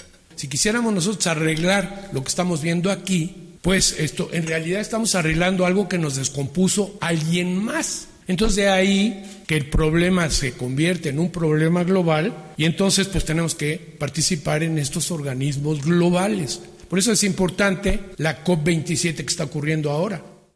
Bueno, ya pues es algo de lo que se escuchó en esta conferencia de prensa sobre estado y perspectivas de cambio climático en México y una mirada a la COP27. Es la información. Bien, pues Vicky, muchas gracias. Muchas gracias esta este foro que también reúne todas estas ideas y propuestas para generar cambios en nuestro planeta. Muchas gracias. Buenas tardes. Hasta luego, muy buenas tardes, Vicky. Nos vamos ahora con la siguiente información. Poetas y escritores, en colaboración con el Sindicato de Trabajadores de la UNAM, organizaron el Festival Internacional de Arte y Poesía. La información con Daniel Olivares. Muy buenas tardes, Deyanira. Te saludo con mucho gusto a ti y a nuestro amable auditorio. Con el objetivo de coadyuvar al establecimiento de programas y estrategias que sirvan a la promoción de la cultura, diversos escritores mexicanos en colaboración con el Sindicato de Trabajadores de la Universidad Nacional Autónoma de México llevaron a cabo el Festival Internacional de Arte y Poesía, que contó con diversos eventos en los que los poetas tuvieron interacción con la comunidad universitaria, principalmente con los estudiantes de la preparatoria número 2 Erasmo Castellanos V y la Facultad de Estudios Superiores Zaragoza. En conferencia de prensa realizada el día de ayer en las instalaciones de las comisiones mixtas del Estunam, el comité organizador presidido por Antonia Callejas Martínez realizó la presentación de algunos de los escritores, cantantes y poetas que participarían en los eventos del festival, que busca contribuir a la construcción de una cultura de lectores y el desarrollo de áreas que logren interesar a los jóvenes en la creación literaria, así como impulsar y desarrollar el gusto por las diversas expresiones artísticas como la pintura, la música, la literatura, entre otras. Escuchemos a Antonia Callejas Martínez, presidenta y organizadora del Festival Internacional de Arte y Poesía. Nuestro mayor interés es promover el interés a la juventud, que se acerquen y que conozcan a los escritores, que conozcan a los músicos y que conozcan a los pintores, que vean que no están tan alejados como los, eh, los podemos imaginar, ¿no? Que por su parte, Alberto Pulido Aranda, secretario de Prensa y Propaganda del Estunam, refrendó el apoyo de esta organización sindical para la realización de las actividades del festival, además de resaltar la importancia de la poesía. Escuchemos a Alberto Pulido Aranda. Hablar de poesía es un género literario que en lo particular me gusta. Yo soy fan de muchos poetas. Eh, yo tengo el privilegio de ser amigo de estos, estas. Me enaltece mucho estar en este tipo de eventos, impulsarlos. Eh, nosotros vamos a retomar un encuentro que teníamos en los años 90, 80 que era el concurso de poesía Rubén Bonifaz Nuño para trabajadoras y trabajadores universitarios. El Festival Internacional de Arte y Poesía presentó a diversos escritores, cantantes y poetas de diferentes estados de la República Mexicana, como San Luis Potosí, Oaxaca, Nuevo León y Ciudad de México, así como de otros países como El Salvador. Por su parte, Mario Alonso López Navarro, escritor, poeta y organizador de diversos festivales de poesía, reflexionó acerca de la importancia de realizar este tipo de encuentros ante la necesidad de acercarse a los jóvenes. Y quiero empezar con esto, eh, la inclusión del escritor en su papel de ser parte de la sociedad y ser impulsor de la sociedad y ser realmente quien aporte algo a su comunidad y dejar las columnas ahí de marfil y bajarse a, ras de suelo porque es lo que le corresponde. Las actividades de este encuentro las podrán disfrutar a través de las redes sociales del Festival Internacional de Arte y Poesía, el Estunam y el canal de YouTube de Estunam TV. Hasta aquí mi reporte de Yanira. Muy buenas tardes. Gracias, Daniel Olivares. Muy buenas tardes. Nos vamos ahora a la información internacional con Radio Francia Internacional. Relatamos al mundo. Relatamos al mundo.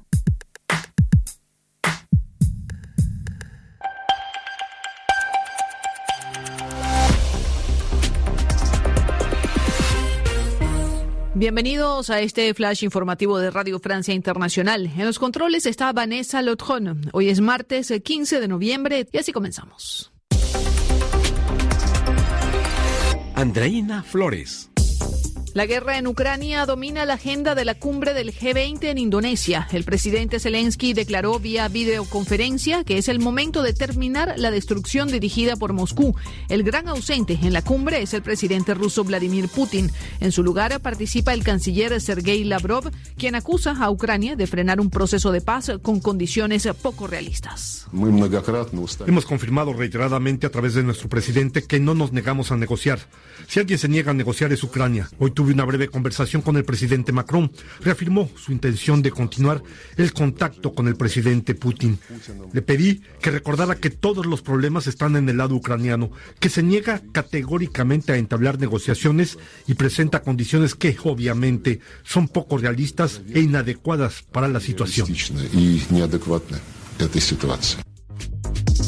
El presidente colombiano Gustavo Petro cumple hoy 100 días en el cargo. Se le reconocen logros concretos como el acuerdo con los ganaderos o para la compra de tierras que serán destinadas a los campesinos, la reapertura de fronteras con Venezuela y la reforma tributaria. El preso político egipcio-británico Alaa Abdel Fattah puso fin a su huelga de hambre de siete meses, según escribió en una carta a su familia. Abdel Fattah es bloguero y activista político, considerado pieza clave en la primavera árabe que forzó la renuncia de Hosni Mubarak. Diferentes países y organizaciones de derechos humanos siguen pidiendo su liberación.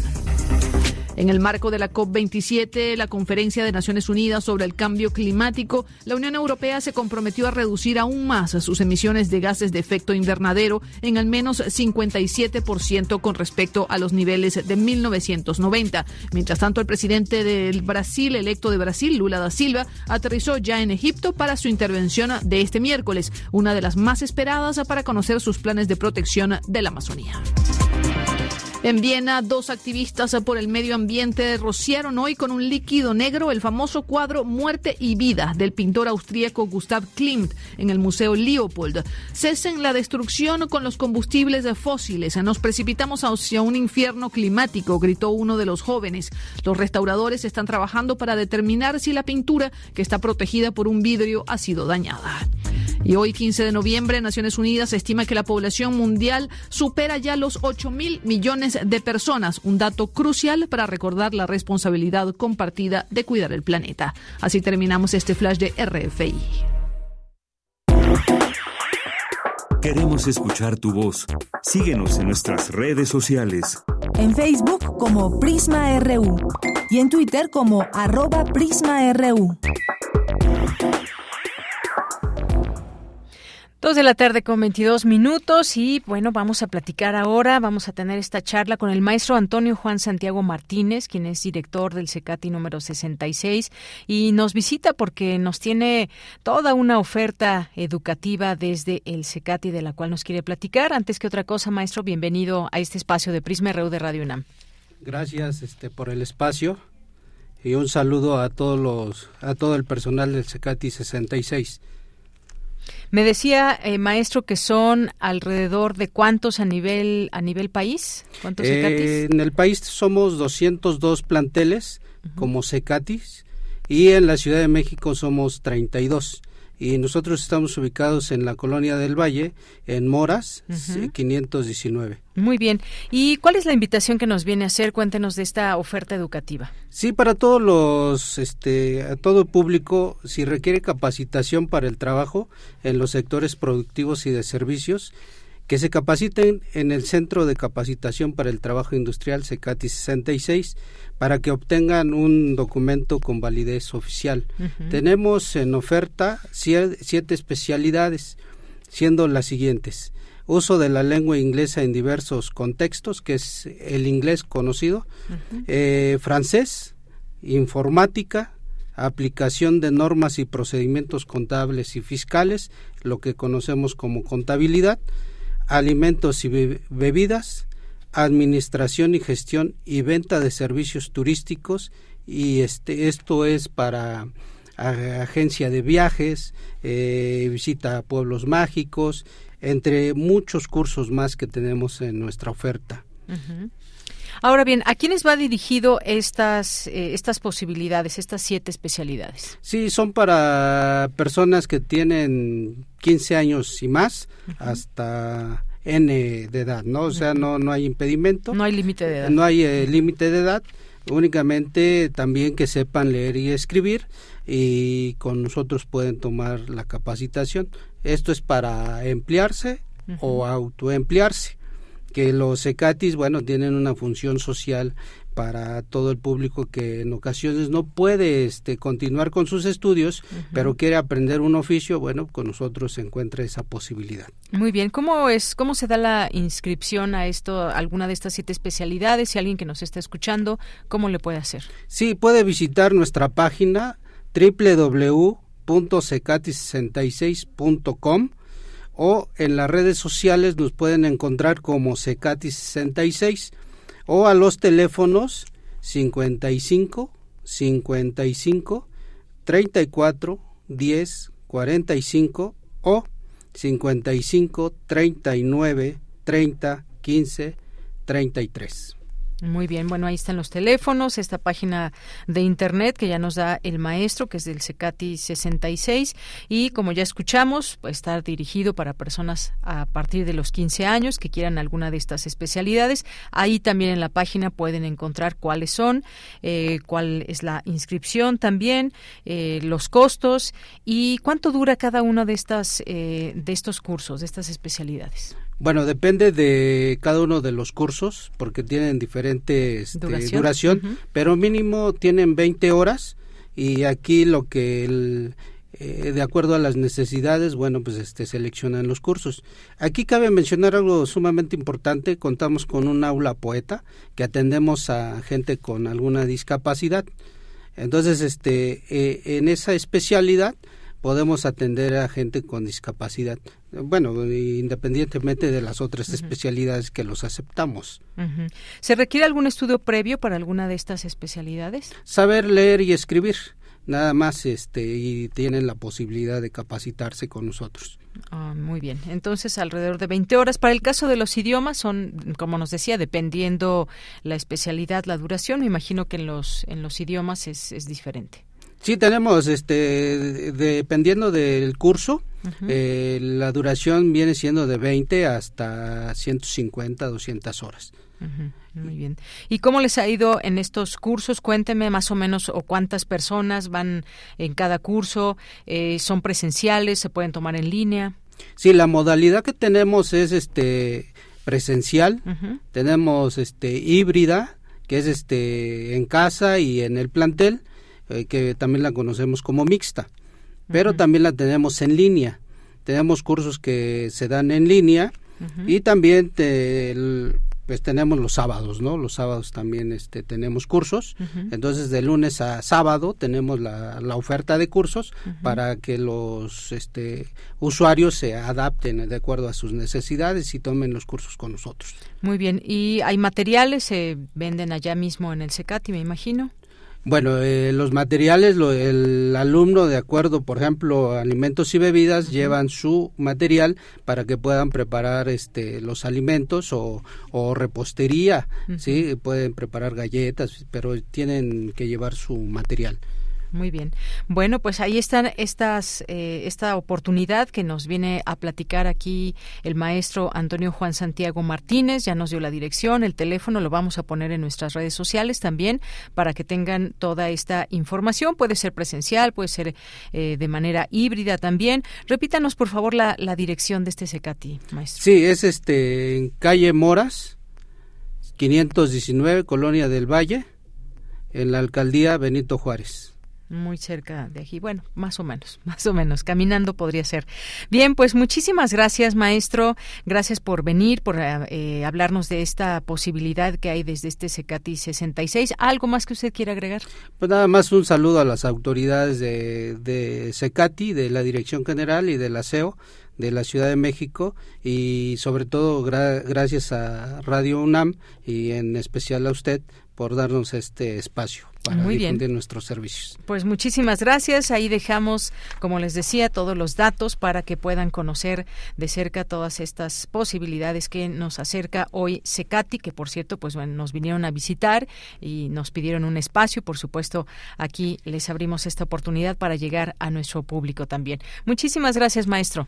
Gracias a usted. Hasta luego. Fue el maestro Antonio Juan Santiago Martínez, director del Secati 66. Continuamos. Poeta soy, errando voy, buscando el sonido que dejó tu voz, mi corazón, alcanzando el tuyo es un destino decidido, escúchame. Poetas errantes. Bien, ya estamos en este espacio de poetas errantes y hoy ni más ni menos nos acompaña Vania Vélez, que ya está en la línea telefónica. Siempre un gusto saludarte, Vania. Buenas tardes. Hola, Deyanira. Buenas tardes. Me da mucho gusto a mí también saludarte hoy. En este día martes de poetas errantes, pues cuéntanos, Vania, ¿qué vamos a escuchar el día de hoy? Así es. Bueno, en esta ocasión estoy representando a mi compañera Leslie Estrada. Muchos saludos a Leslie. Sí, muchos saludos, la saludamos aquí, queremos mucho. Y bueno, tuvo algunas dificultades para poder estar aquí a presentar su cápsula, pero los poetas errantes siempre la respaldamos. eh, y pues su cápsula se llama Sentir y habla, habla sobre duelos, eh, pero no necesariamente pérdidas como la muerte, sino en general todos los duelos que vivimos, a veces incluso sin darnos cuenta. Entonces, el mensaje general es que no tengamos miedo a sentir nuestras emociones y que podamos reconocerlos para sanar y seguir adelante. Bien, pues sí, un gran mensaje. ¿Te parece bien, Vania? Vamos a escuchar esta cápsula y regreso contigo. Claro que sí, Deyanira. Adelante.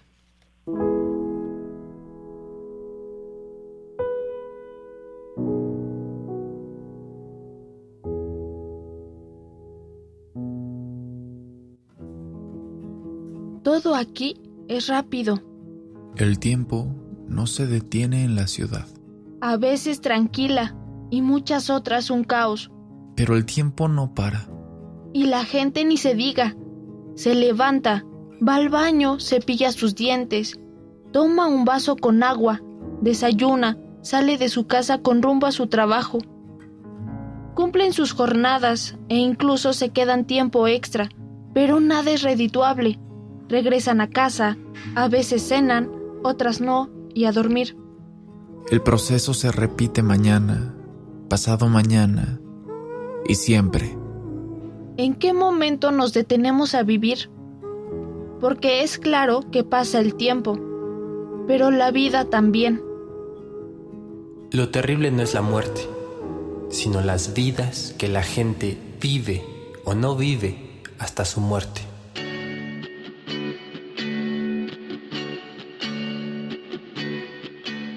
Reprimimos tantas cosas y dejamos que avancen sin darle solución.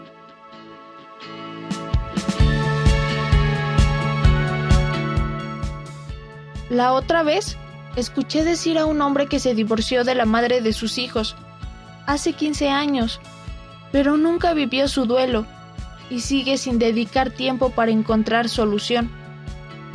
También, cuando murió el abuelo de mi mejor amiga, sintió que su vida se detuvo, pero al día siguiente su familia estaba festejando cumpleaños, fueron a trabajar, salieron de compras e incluso se fueron de vacaciones a la playa. Cada cabeza es un mundo diferente. Pero ¿por qué tenemos miedo a sentir? ¿Por qué no vivir el dolor o la melancolía? Así como vivimos con facilidad el estrés o el enojo. ¿Por qué decir que estamos bien cuando nada está bien y nos sentimos más ahogados que nunca? ¿Por qué disfrazar nuestros sentimientos cuando ya no podemos vivir así? Hay un pájaro azul en mi corazón que quiere salir, pero soy duro con él. Le digo, quédate ahí dentro, no voy a permitir que nadie te vea. Hay un pájaro azul en mi corazón que quiere salir, pero yo le echo whisky encima y me trago el humo de los cigarrillos y nunca se dan cuenta de que está ahí dentro.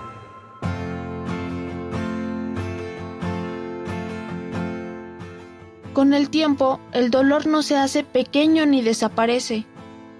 El dolor se mantiene tal y como está, y nuestra vida crece alrededor de él. Recordamos nuestras pérdidas en eventos importantes como la Navidad.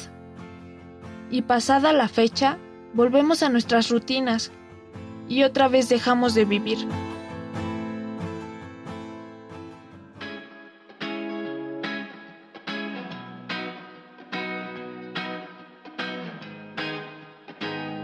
Se nos olvida que la vida es un ratito, que las personas no son eternas y que las oportunidades se acaban.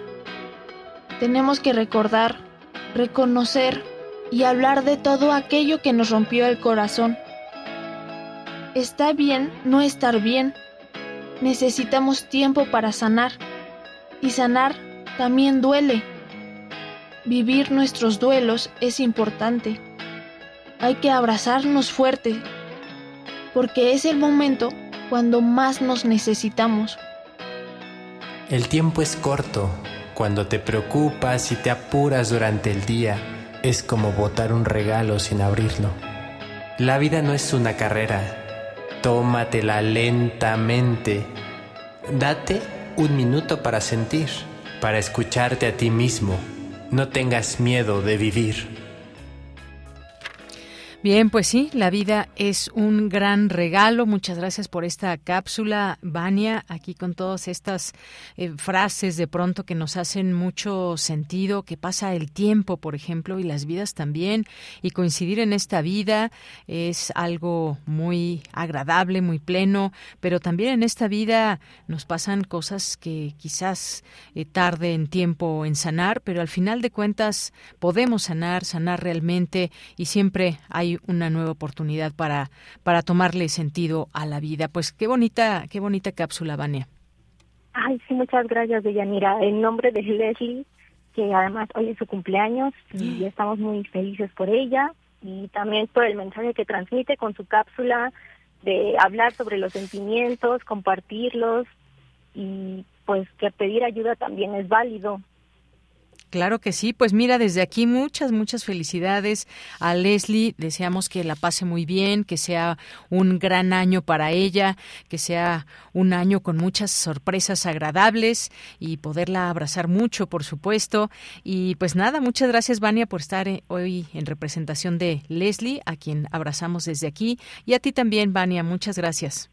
Gracias, Deyanira, a ti también y al programa y a todos quienes nos, quienes nos están escuchando. Muchas gracias.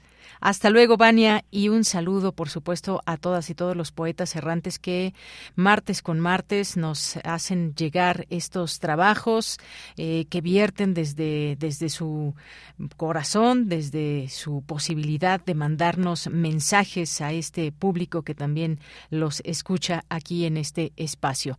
Continuamos. Esta es una producción de poetas errantes, unidos con la poesía y el corazón. Algo en ti me es muy familiar. Hay algo en este encuentro que no quiero olvidar. Poeta soy.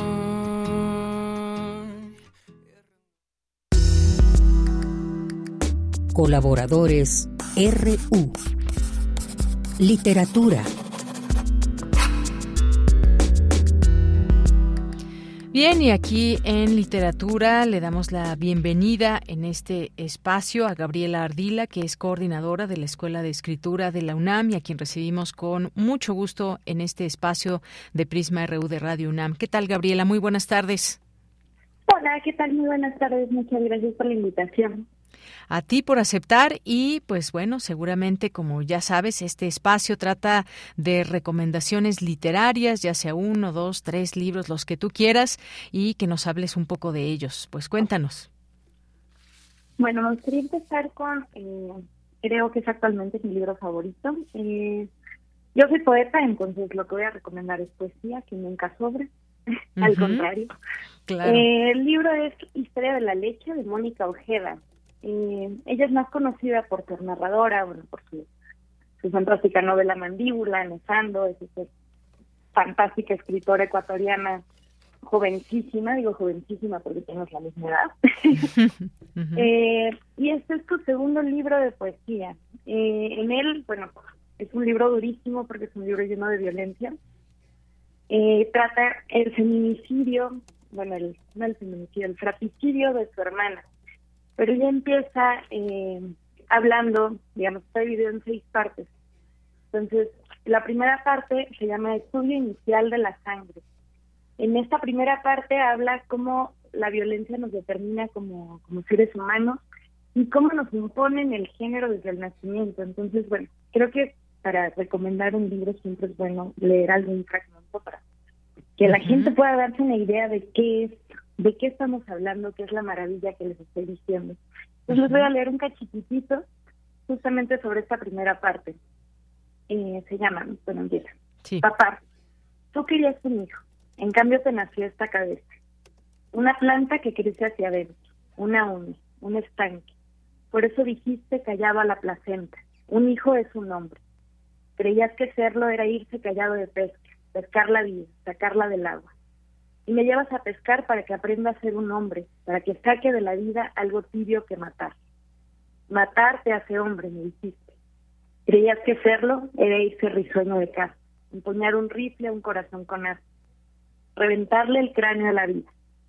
Tú piensas que eso que se inventa en el bosque es un hombre, y me llevas a cazar contigo para que lo veas.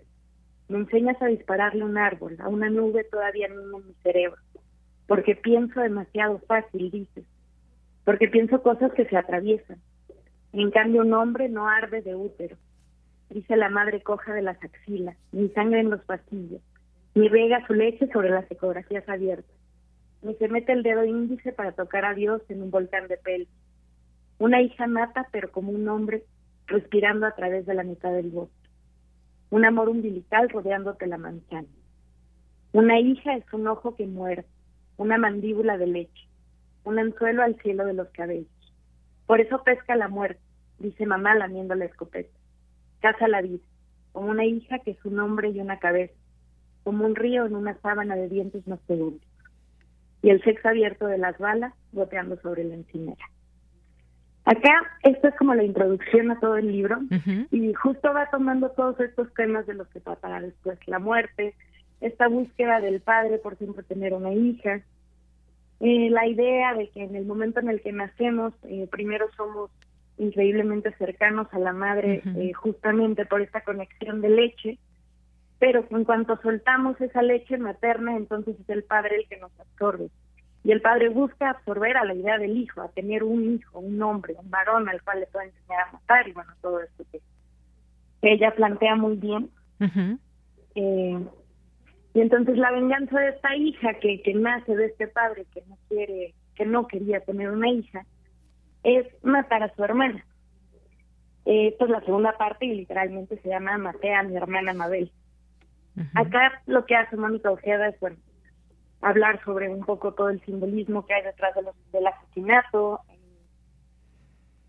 Usa esa figura de llamarla Mabel sea, ponerle un nombre verdadero, no solamente poner mi hermana, no, buscar como algo simbólico, sino un nombre que podría tener cualquiera, para precisamente convertir esta muerta en un sujeto, en algo que, que vivía y ya no está.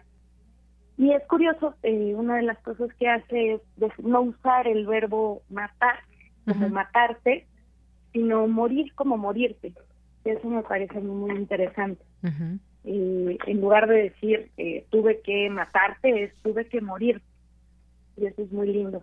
Eh, hay una parte en la que dice ocaso, morir algo para que siga creciendo eternamente. Entonces, es un poco este juego que ella, bueno, me parece que es una escritora muy brillante, entonces juega muchísimo con pues con la lingüística, con eh, la literatura que ella conoce, con la historia, con un sinfín de cosas, y eso nos lleva hacia la tercera parte, que es el libro de los abismos, en donde de lo que trata es sobre todo profecías y destinos del ser humano. Eh, ahí en, justo en, la parte que les leí ya venía como un poco la idea del cráneo, pero ahí se, se fortalece esta idea del cráneo, como el cráneo es algo, algo en lo que está la leche, está la vida, está la muerte, como el cráneo de Hamlet, como todas estas estos simbolismos que rodean a la idea de nuestra calavera eh, se metan dentro de esta historia. Y eh, una de las cosas que ella le dice a su hermana muerta es que antes del libro de los abismos no existía la verdad. Entonces, antes de todas estas profecías y antes de todo esto que, va creando al género humano, no existía la verdad. Eh, inevitablemente, al ser un libro sobre el suicidio de una hermana, sobre el padre, sobre la leche, pues no podía faltar la parte de la mamá, la historia con la madre. Esa es la quinta parte que se llama Mamá Cólera. Y pues es justamente sobre la furia de la madre después de que asesina a su hermana. Toda esta parte es muy interesante porque habla eh, sobre cómo madre e hija tienden a tener como esta relación sí complicada, pero ella lo ve más desde un lado de la destrucción, como si la madre tuviera que destruir a la hija y la hija tuviera que destruir a la madre para que alguna de las dos pueda sobrevivir. Entonces, no solo desmitifica completamente la figura de la madre como este ser que, si uno piensa que el libro se llama Historia de la leche, pues podría fácilmente llevarse hacia la idea materna de el cuidado y el cariño y demás, y aquí es todo lo contrario, es como esta completa desmitificación, este completo justo la, la la leche no es la leche, sino la sangre y la violencia, y convierte a la mamá y a la hija en como seres prácticamente antónimos. Es una cosa muy muy curiosa y que bueno yo aprecio mucho en la en la literatura. Ya para ir cerrando como eh, su, su texto, tiene la quinta parte, que es Botánica de Kinsey. Acá lo que hace es eh, analizar una especie de genealogía de las mujeres que han estado relacionadas con la muerte. O sea, tanto las mujeres que matan mujeres como las mujeres eh, que han sido asesinadas por otros hombres, o bueno, los feminicidios. Dentro de, sobre todo, la literatura, entonces tenemos a Clitemnestra, tenemos a Desdémona, tenemos a los hijos de Medea, Ifigenia, o sea, ella hace como este recorrido de las mujeres y la muerte. Y cierra el libro con algo que, que es muy de ella, que es esta búsqueda, el, la sexta parte, es el epitafio, eh, y es algo muy de ella que es este también análisis dentro de todos sus textos sobre qué representa la escritura, qué representa la poesía, qué representa la metáfora. Y en este caso ata cada uno de, estos temas a la leche, justamente. Entonces convierte a la poesía en algo primigenio y en algo que alimenta. Eh, la primera parte, bueno, el primer, son, son pequeñas líneas, muy chiquititas, entonces la primera es, un poema es un cráneo de leche. Muy bien. Bueno, pues eh, quiero agradecerte, Gabriela Ardila. Solamente repítenos, por favor, la autora, el título que nos, que nos dejas el día de hoy. Historia de la leche, Mónica Ojeda, y es de Candaya 2020. Muy bien. Pues ahí está, tenemos esta, esta recomendación para dejarles en esta sección de cultura. Te agradecemos muchísimo el haber estado aquí. Ojalá que no sea la última vez para que nos puedas compartir más, algún otro libro, más poesía. Gracias, Gabriela. Claro que sí, muchísimas gracias a ustedes. Hasta luego, muy buenas tardes. Sí, les vaya muy bien, bonita tarde. Igualmente para ti, gracias a Gabriela Ardila, coordinadora de la Escuela de Escritura de la UNAM, y este texto que nos deja, parte, una pequeña parte que nos leyó, y ahí también lo pueden encontrar estos datos en nuestras redes sociales. Continuamos. Cultura RU.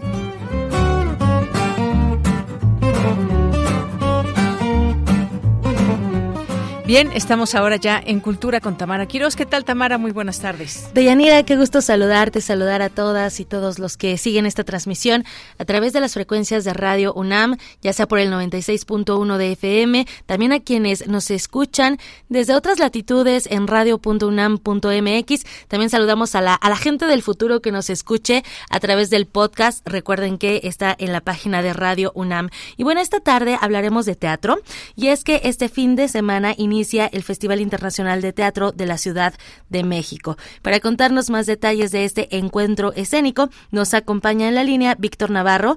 Víctor es director general de este festival. Víctor, bienvenido a este espacio radiofónico. Hola, muy buenas tardes. Gracias por la invitación y por permitirnos que la gente pueda eh, ver y escuchar este grandioso festival. Exacto. Oye, platícanos un poco eh, sobre el objetivo de este festival, que además, bueno, está, eh, estará presente varios días en, en esta ciudad.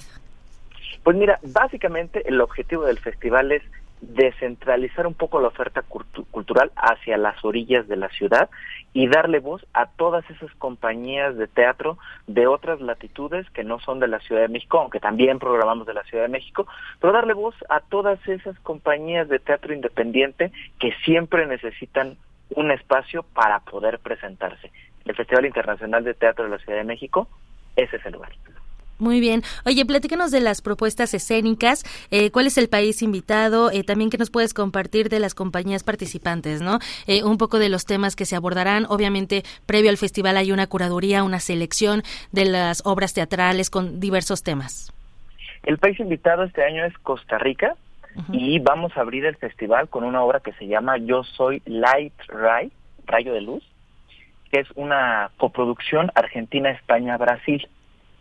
Dentro de la curaduría lo que nosotros hacemos sí es plantearnos una visión sobre lo que el festival quiere, que es básicamente pluralidad y diversidad.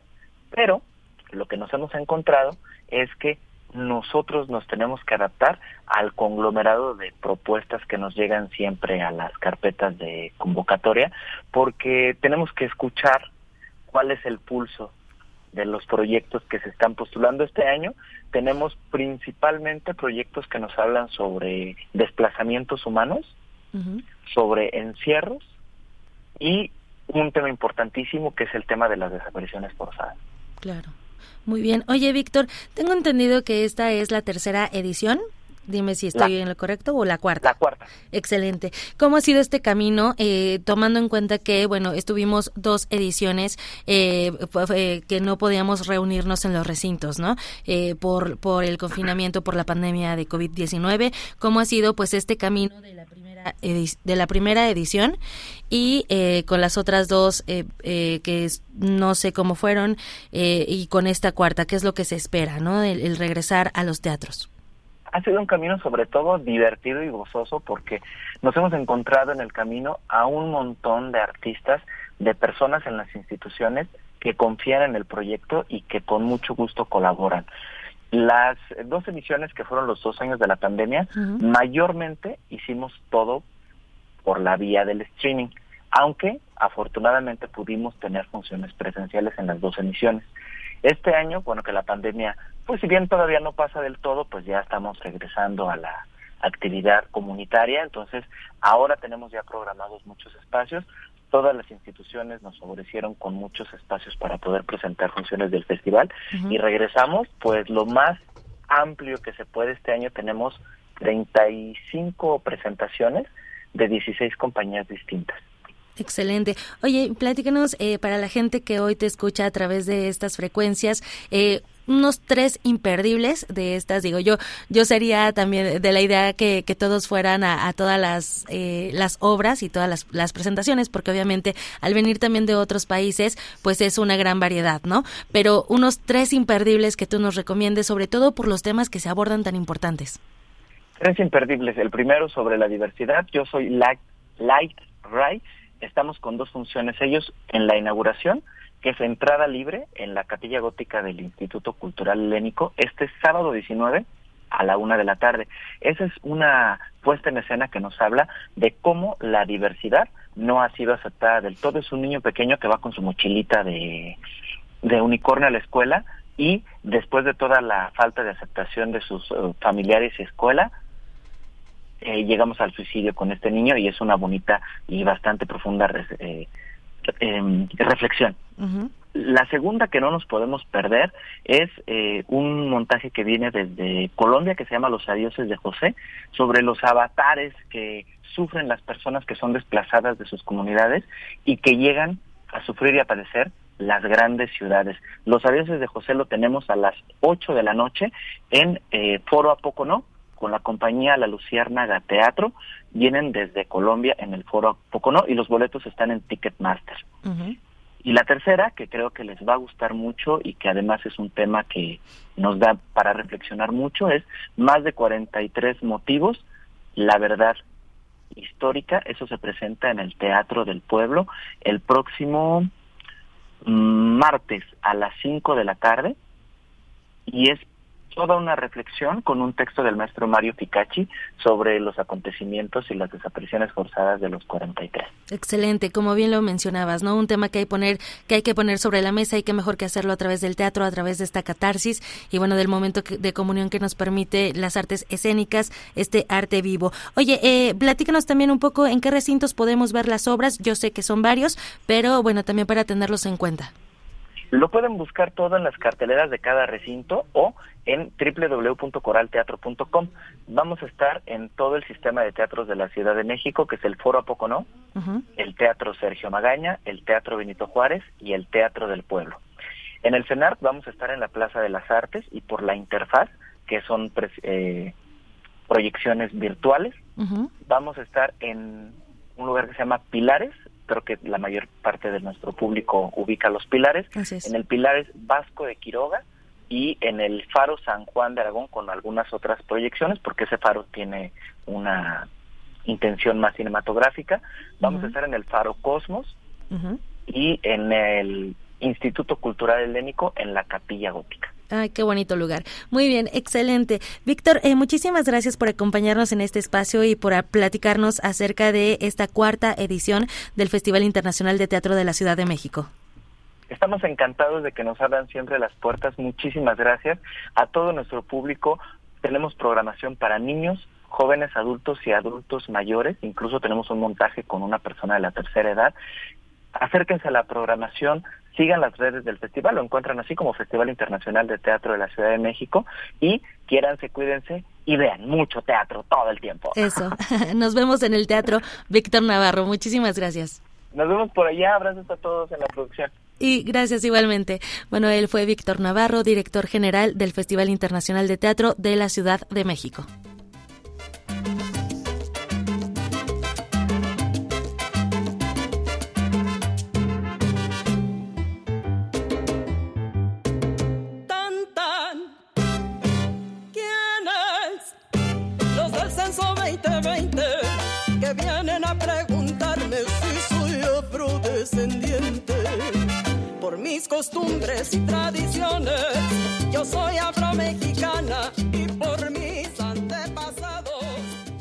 Y nos vamos con otra información. Estamos escuchando la voz de la cantante afromexicana Alejandra Robles y es que eh, se va a estar presentando próximamente el 24 de noviembre en el Auditorio Nacional para participar como invitada en el evento Tengo un sueño 2022. Este es eh, un programa de los semilleros creativos que conforma, eh, que está conformado por grupos de formación artística gratuita con enfoque comunitario para niñas, niños y jóvenes. Vamos a escuchar lo que Alejandra Robles La Morena nos cuenta sobre esta presentación.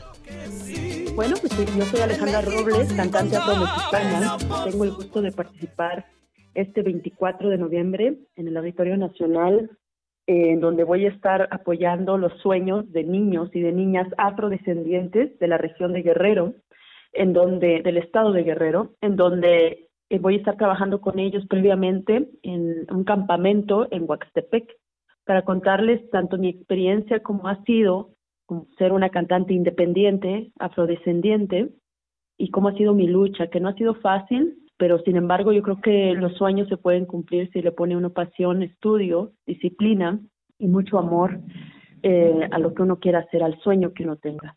Y entonces vamos a estar montando un poema de una mujer afroperuana eh, que habla sobre el orgullo de ser afrodescendiente y también de la discriminación y después voy a tener el gusto de cantar con la Sonora Santanera eh, la canción que dio voz eh, al Censo 2020. Este fue el himno que invitaba a mis paisanos y paisanas para que salieran y se contaran como negros y como negras. Entonces, esa es mi labor este 24 de noviembre en el Auditorio Nacional.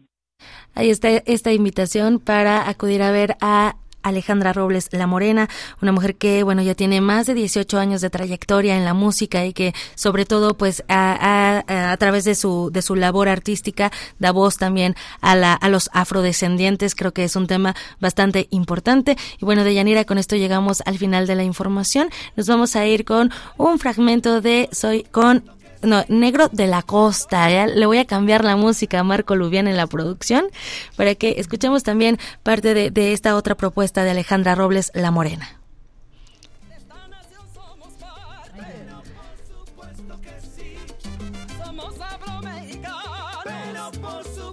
que sí.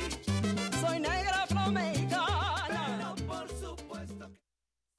Negro de la costa, de Guerrero y de Oaxaca. Soy el negro de la costa, de Guerrero y de Oaxaca. No me enseñan a matar, porque sé cómo se mata y en el agua salazar, sin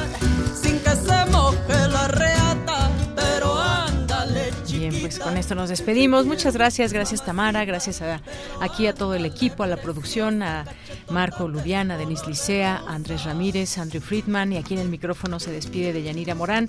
Saludos a Montserrat Brito, también ahí a la distancia. Gracias Tamara, hasta mañana. Hasta mañana, que tengan excelente tarde. Igualmente para ti, con esto nos despedimos y a nombre de todos soy de Yanira Morán. Gracias, buen provecho, hasta mañana. Que te quiero ver bailar, entrale negra bonita,